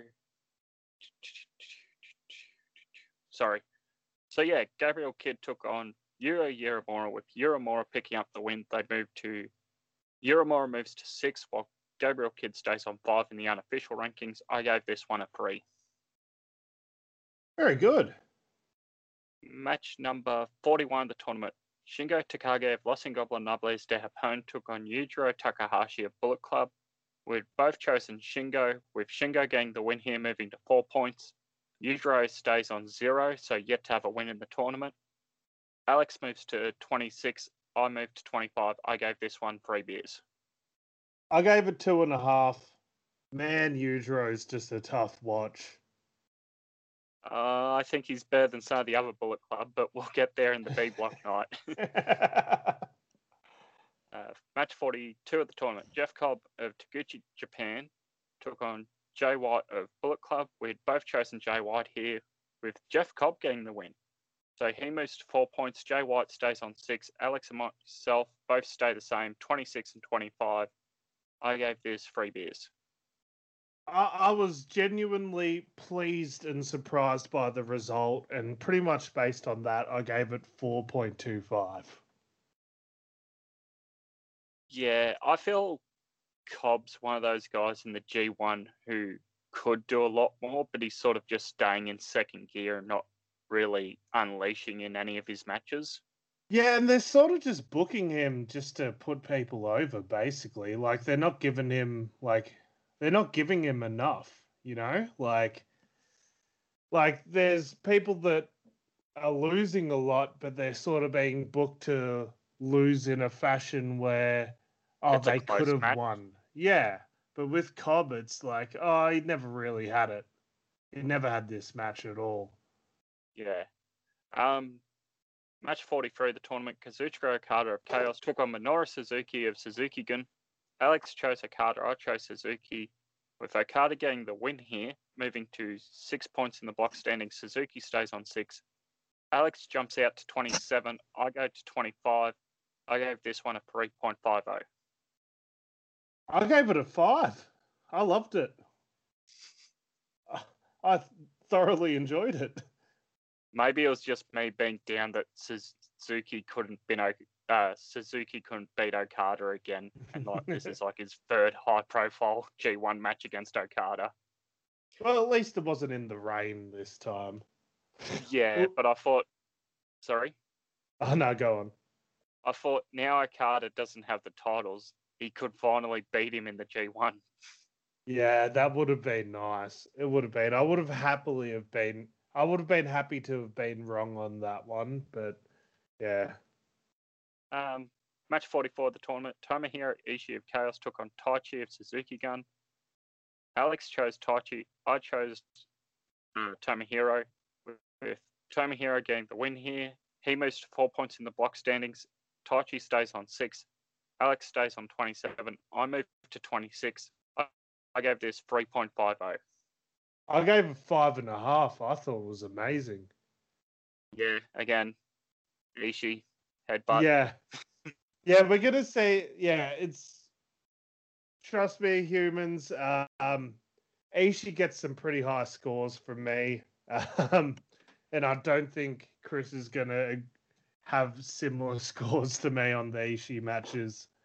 Were you watching the um, Shibata match against, I'm pretty sure it's against Okada, his New Japan Cup um, claim match for the title?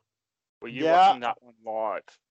I did not see that one live. I pretty much um, only saw clips of it afterwards because of what happened. Yeah, it's a real sickening sound when you hear it. Yeah. The the thing with Ishii is that his um his headbutts are like technically not safe, but like he's not making thuds like that. At least he's not going full ball like Shibata was. Yeah, that's, and Shibata that's was doing that like every match for years too. Like a similar sort of thud too. Oh, man. Um, yeah, so final match of that block. Uh, final match of A block, night nine. Kota Ibushi took on Will Ospreay from Chaos. Alex chose Ospreay. I chose Ibushi. Ibushi gets the win here, moving to eight points in the A block. Will stays on six. Alex stays on twenty-seven. I move to twenty-seven. I gave this a four point oh. I gave it a four point seven five. Very good. I, I've been very meticulous about my, my ratings too. Oh, I've put so much thought into like if someone gets like a fraction or like a zero point two five or a zero point seven five and how it compares to previous matches. I've been insane with this.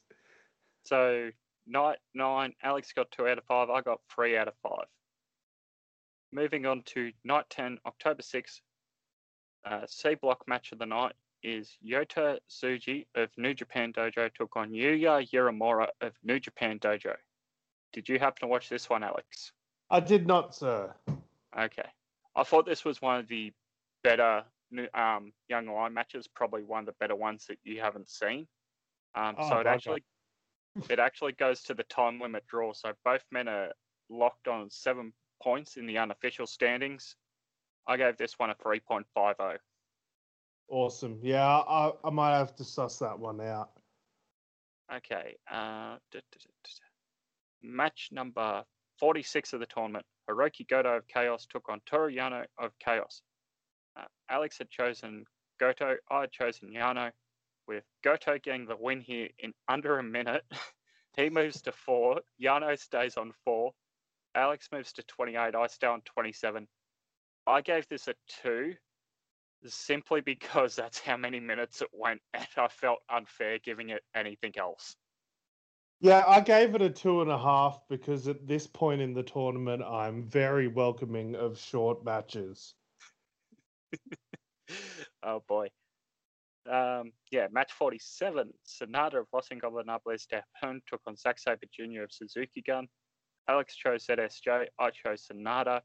With Sonata getting the win here, he moves to four. Zack stays on four. Alex stays on twenty-eight. I moved to twenty-eight. I gave this three point five oh.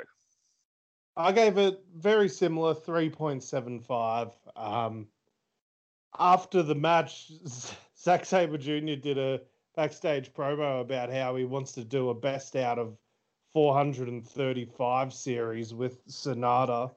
And to be honest, I would love to see it. These guys have really good chemistry. I just didn't feel like they were given enough time. So after this match, there was a major announcement. We'll um talk about that after all the match uh, results. Yep. Match forty-eight, the second half of this night. Juice Robinson of Taguchi, of Taguchi, Japan took on Evil from Bullet Club. We'd both chosen Evil, and Evil gets the win here, moving to six. Juice stays on six. Alex and myself both moved to twenty-nine. I gave this a two. Yeah, I gave it a two as well. I hated it. Yoshihashi's still the front runner for best Evil match at this point.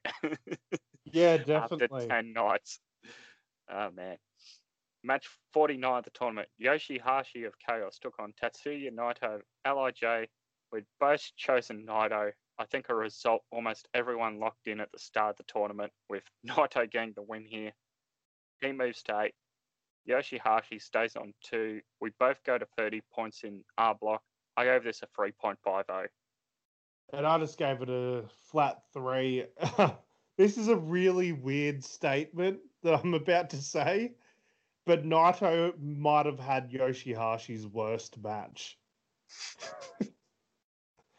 Like, it's just insane. But yeah, th- there were points in this match where I was genuinely hooked as well, where I was like, oh my God, are we going to get Yoshihashi versus Naito, like, at a power struggle or something? What is happening? But no, nah, oh, it didn't boy. happen. So they made me believe for a second, which is always the point. Match number fifty. Hiroshi Tanahashi, partly affiliated with Taguchi Japan, took on Kenta of Bullet Club. Alex chose Kenta. I chose Tanahashi, with Tanahashi getting the win here, moving to six. Kenta stays on four. Alex stays on thirty. I moved to thirty-one. I gave this four. I gave it four and a half. I th- thought it was easily the best match of the night. But for G one standards, it was just missing a little something. Yeah, and this was the first night that somebody also went after Tanahashi's knee, which will play into his next B-block match. Yeah. Uh, so from there, night eleven, October seventh, A-block action. Starts off with C-block, match eleven. Gabriel Kidd of L A Dojo took on Yota Tsuji of New Japan Dojo. Did you watch this one, Alex? Uh, no, I'll just give you the heads up now. Night fourteen, that's when I watched the the C-block match. That's Garrett. When I tuned in live. So, Gabriel Kidd of L A Dojo took on Yotasuji of New Japan Dojo. Um, with Yotasuji getting the win here, moves to nine in the unofficial standings. Gabriel Kidd on five. I gave this a flat three. Very good. On to A-block. Match fifty-one of the tournament. Tomohiro Ishii of Chaos took on Yoshi, Yujiro Takahashi of Bullet Club. We'd both picked Yujiro, but Ishii got the win here, moving to six. Yujiro still stays on zero. We both remain on thirty for Alex, thirty-one for myself. I gave this a flat three. Yeah, I think we both thought there was no chance Yujiro would go the entire tournament without getting a win, right? Well, he's getting close. He's getting very close. Oh, man. Um, match fifty-two. Kazuchika Okada of Chaos took on Jeff Cobb of Tsuchi Japan. We've both chosen Okada, with Okada getting the win here. He moves to eight. Cobb stays on four. Alex moves to thirty-one. I move to thirty-two. I gave this a three as well. Yeah, I gave it a four. I enjoyed it. I forgot to say, I gave um, Ishii versus Yujiro a three. Oh, my apologies. T- That's talking all right. over the top of you. That's all right. Match fifty-three. Will Ospreay of Chaos took on Minoru Suzuki of Suzuki Gun. We'd both chosen Will Ospreay. He gets the win here, moving to eight, while Suzuki stays on six. Um, Alex moves to thirty-two. I move to thirty-three. I gave this a three point seven five. Uh, I gave this uh, four point two five. I enjoyed it. I enjoyed yeah, we're it. Yeah, very, very close on that one out for our rankings. Yeah. Match fifty-four. Taichi of Suzuki Gun took on Jay White of Bullet Club. We'd both chosen Jay White here. And Jay White gets the victory, moving to eight in the block standings. To Taichi stays on six. Alex moves to thirty-three. I stay on thirty-four. I'm sorry. I moved to thirty-four. I gave this three point seven five. I gave it four point seven five. I don't know. I, Taichi's really winning me over, and Jay White's shtick this G one has been entertaining for me. I know some people don't like it, but yeah. Match fifty-five. Main event of this A-block night. Kota Ibushi, of, uh, Kota Ibushi, not affiliated with anyone, took on Shingo Takagi Shingo Takagi of Los Ingobernables de Japón. Alex, Alex had chose Kota. I chose Shingo. With Shingo Takagi getting the win, he moves up to six. Kota stays on eight. I gave this four beers. I gave it six. Wow. Is this your first six? Uh, I've given a couple already. Um... I may be a little too generous with the sixes, but I did give a six to Ibushi versus Ishii and Takagi versus Ospreay from night five. Oh, and, yeah, the best of the Super Juniors rematch one. Yeah, and this this is not the last six I give out either. Oh, boy. So we go to um, night twelve, October the eighth. Um, Opening C-block match, Gabriel Kidd of L A Dojo took on Yuya Uemura of New Japan Dojo. With Gabriel Kidd getting the win here, he moves to seven. Uemura stays on seven in the unofficial rankings with Yota Tsuji on nine. I gave this a three point seven five. Perfect. Good work. Match fifty-six of the tournament, B-block action. Hiroki Goto of Chaos took on Yoshihashi of Chaos. Alex chose Yoshihashi. I chose Hiroki Goto, with Hiroki Goto getting the win here. He moves to six. Yoshihashi stays on two. Alex stays on thirty-three. I moved to thirty-six. I gave this a three point two five. I gave it four point two five. I, I thought this was a really good match. And this is two guys that, heading into this tournament, I did not have a single care in the world for. Yeah. It's, uh, I don't know, maybe upon second viewing I'd enjoy it more, but I thought it was a really good match for two stable mates. I thought there were just better matches throughout the uh, tournament itself. Yeah, I, I just, um, I really dug Yoshihashi's facials in this match. Yeah, he comes across, he comes across like so innocent at times that you, you kind of feel bad for him when he's in pain. Oh, yeah. Um, yeah, I'd have to agree there as well.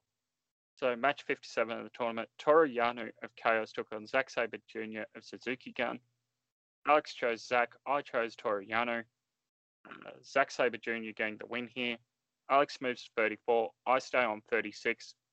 I gave this a three point oh. I gave it four and a half. I, I found this to be quite enjoyable, one of the most fun Yano matches of the tournament.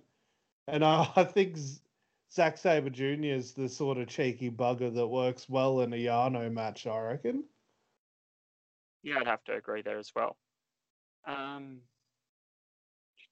match thirty-eight of the tournament, Sonata of Los Ingoblos Nobles de Japón took on Kenta of Bullet Club. Alex chose Sonata, I chose Kenta. Sonata gets the win here, moving to six. Kenta stays on four. Alex moves to thirty-five. I stay on thirty-six.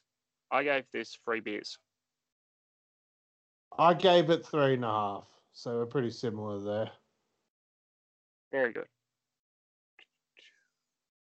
Uh, match fifty-nine of the tournament. Juice Robinson of Taguchi, Japan took on Tatsuya Naito of Los Ingoblos Nobles de Japón. We'd both chosen Naito, who got the win here, being the first man to move to ten points. Juice stays on six. Alex goes to thirty-six. I stay on... Uh, I move to thirty-seven. I gave this three point five oh. Yeah, I gave it a three. Um, something's not clicking for me with Juice.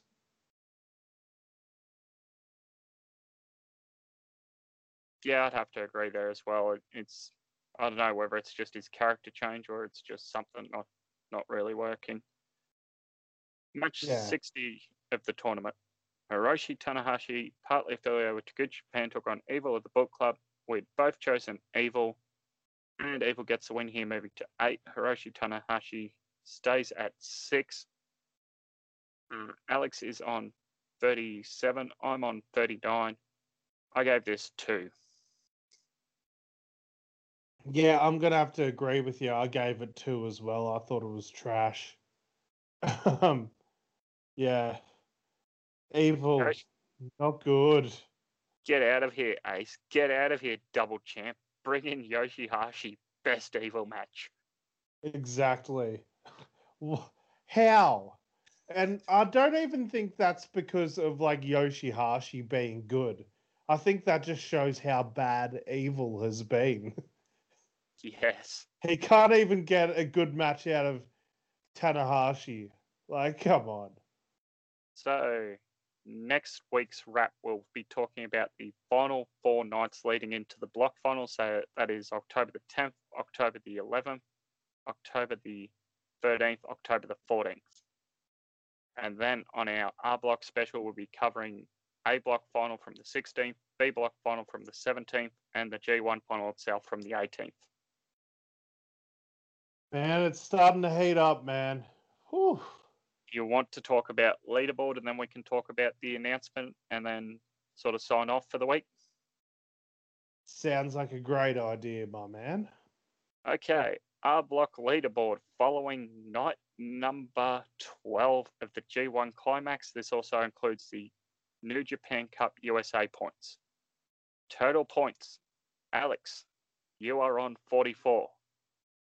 Chris is on forty-four points. Man, I knew this is going to be tight. Oh, um, this is just doing my head in. Because, like, I, I don't know about you, but I'm already, like, premeditating, like, what picks I would make if I won the R Block. A little, yeah. Yeah, like, I've been trying to figure out, like, ways to get as many, like, big-name superstars with one pick. Like, I was going through the tag title history and being like, oh, The Rock and Undertaker were tag champs once. I can get them with one pick, technically. Oh, no, they were tag champs for one day. Maybe I can't. um, I don't really think that's a well-known tag team. No. No. But, um, yeah, so I was like, I, I really just want to... I either want you to get really far ahead so I can stop thinking about it, or me to get really far ahead so I can really make a decision. So, yeah, as we're both tied on total points, we go to the first tiebreaker, which is total, uh, the three-point totals, which is awarded when you pick the tournament uh, victor. At the moment, Alex picked Kenner in the New Japan Cup final, so you have the three points there. I don't. uh, tied on two points total, and you're behind by three on the one point total. So, so if this was to end right now, I've got this. That's what I was saying. If it was going to end on night twelve, you would win. That'll do. That'll do, pig. That'll do. And with my pick, I select three count. Shane Helms, Evan Courageous, and Shannon Moore. Thank you. I won. What? No, you picked the Filthy Animals. I may have changed my mind. Anywho, uh, the announcements that were announced on the announcement of the broadcast during the announcements from night ten. um, I, I wasn't quite, quite sure if I got that one. Was there an announcement made? Apparently so. um, so, yeah, I went back last night and checked this out in English. There's not much added to it. Ah, right. I, I haven't seen the English version. Of any nights? Of any nights, no, no. Oh, man. Uh, so the announcements were Power Struggle, November the seventh. World Tag League returns, November fifteenth, along with Best of the Super Juniors, November, November fifteenth.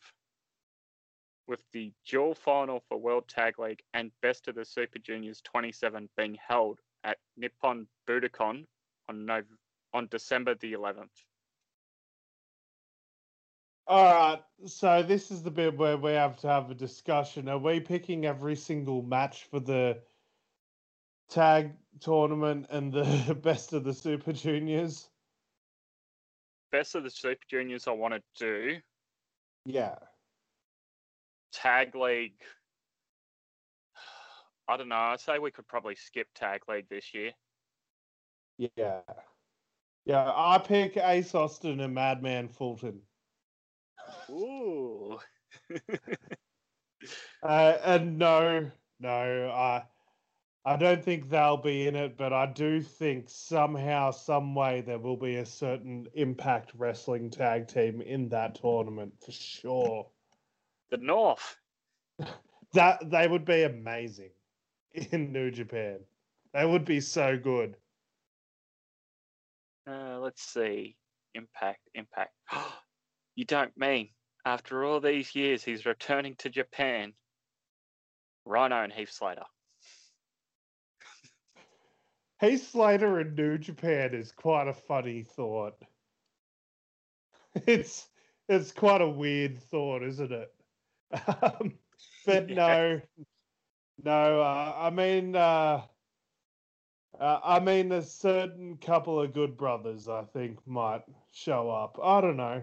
Maybe not, but they've stated before that they are definitely going to be working with New Japan in the future, so this would be a good time for them to come over. They've been they've been able to get other people over that I didn't think they'll be able to get over, so who knows? Who are the Good Brothers working in Impact, or you mean people over to Japan? People over to Japan. Uh, I'm still not entirely... I'm still not entirely sure if the Good Brothers are over in Impact. Ah, oh, man. Um, yeah, so Best of the Super Juniors, yay or nay? Yay. Okay, I agree there. Um, I'm gonna, I'm gonna be really like. I think that's a good chance for you to really jump far ahead of me because I'm not as well acquainted with the junior division. So. Yeah, that could do be you, a good shit. Go on. Do you think now that we have the travel bubble with New Zealand, do you think Robbie makes his return for Best of the Super Juniors? God, I hope so. Otherwise, like, who's going to be in that tournament? El Fantasma? Yeah, like, they're, they're going to need, like... They're going to need to bring in oh, a fair few oh, people. I know who they can put in. Who? Katamaru and Doki and Master Wado. Oh, man. Um, I'm not going to disrespect Katamaru, but Doki and Watto, I have no interest for. Um, I do understand that Kanemaru was once like an absolute beast in his prime. I think that time's gone and past, but yeah, I'm not going to disrespect Kanemaru. Fair enough. Um, yeah, so then I suppose World Tag League, yay or nay? I say a big nay on that one, buddy. Nay, I suppose. If we're watching, we can sort of discuss anything that stands out, but it'll just be picks for the best of the Super Juniors at this stage. We can um pick who we think's going to be the block winners and the winner. I'll just have like a, a face-off sort yeah. of thing for extra points. Yeah, just okay. to just to fill up the tiebreaker parts of the R block. Ooh. Okay, I'll have a, I'll have a think about and get back to you on that. Um, and that being said, I guess we should move to the end of the show. That we should. Okay, that's that one done. Splicey, splicey. Yeah. Oh, did you listen back to the music yet? Um, yet to, but I'm pretty close to being able to. Yeah. G one. Oh, G fun. G very fun, yeah.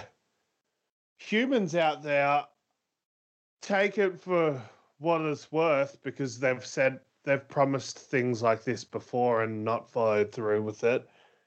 But Kevin Kelly and Chris Charlton have been saying on Twitter that they're going to be doing the English commentary live for the A block and the B block finals and the G one finals. Yeah, that'd be good if that happens, October sixteenth, seventeenth, and eighteenth. Yeah, it'd be fantastic. I just have no faith in them actually fo- following through with it, because they said they would be doing this whole tournament live. Yeah, well, at least with English commentary, and it's taken, what, um, sometimes up to five days, six days for one day to be uploaded. Yeah, the, they're getting a bit quicker at it now, but still not quick enough. Yeah. Uh, so that being said, we should say what's coming out next time. Yeah. Pull up, Pull up your old schedule. So uh, this week we have coming out uh, Fruity's Ultimate Game Show number seven, which will be year one, month six of our respective companies. Excited. Very excited. I've Spoiler alert, twelve-match card coming, mid-season finale. Oh, boy. Uh, following that, we have the International Fallout Down Under for this month. It is New Japan Pro Wrestling Wrestle Kingdom from uh, Wrestle Kingdom four from two thousand ten. Now, have you watched this yet? I'm most of the way through. I've only got a couple of matches to watch. Uh, I've finished watching it. Um, were you able to find a full version of the show on New Japan World? Because I was not. No, not that I could see. No, so we're going to be missing the I W G P tag title match on our Wrestle Kingdom four review. I don't know why New Japan just doesn't have that particular match up. Have you tried looking for it on Impact Plus? I have not. Maybe that's why. Maybe that's why it's not on New Japan World. I'm going to search it up as soon as we're done recording. Nah, nothing. Nah, nothing. There's a Shinsuke Nakamura versus Elix Skipper match. That's so weird. Oh, man. Someone posted a clip on Twitter over the week of like Hiroshi Tanahashi from two thousand eight, like wrestling the Team three D. Like in the impact zone. So weird. What's Tanahashi Hiroshi doing in the impact zone? Yeah, and like, he hits the sling blade and, like, Don West doesn't know what to call it. He just goes, some form of spinning neck breaker. And then he, then he hits the the high-fly flow on, like, Davon and Bubba. Or I think it was Davon. Um, and Don West goes, ah, oh, big frog splash from Tanahashi. And it's like, oh, man. Oh, man. They just, they have no idea. Following that will be the next edition of the Weekly Wrestling Wrap. Before the following Friday will be our G one Climax thirty twenty twenty review show, talking some of our top ring matches each and how we went overall. Yeah, um, I, I've been loving this tournament. Oh, so like it's this whole tournament has made me completely change tunes. Like people I used to love, I hate now. Like I just find boring now. And people I used to find boring and hate, I'm now like a massive fan of. So, oh, yep, y- your boy is on the Yoshihashi and Taichi bandwagons now. Your boy is all over it now. And your boy hates Juice Robinson. And with that being said, I think we'll sign off for the week. So remember to follow us on Facebook, Instagram, Twitter, uh, Google Podcasts, uh, ba, ba, ba, ba, ba, ba, ba, ba. Pudding Brain, um, Stitcher, Podbean, TuneIn, uh, Spotify, Burp. Yeah, so. Follow us, SoundCloud, Podbean, Spotify, SoundCloud, Stitcher, TuneIn, and YouTube coming soon. Yeah, and obviously Facebook, Instagram, Twitter. Uh, I'm at Fruity is Alex. He is at I'm Chris Thunder. I am Chris Thunder even. And we are at WrestleOzStyle. Any final words, Chris? Go out there and have some G fun.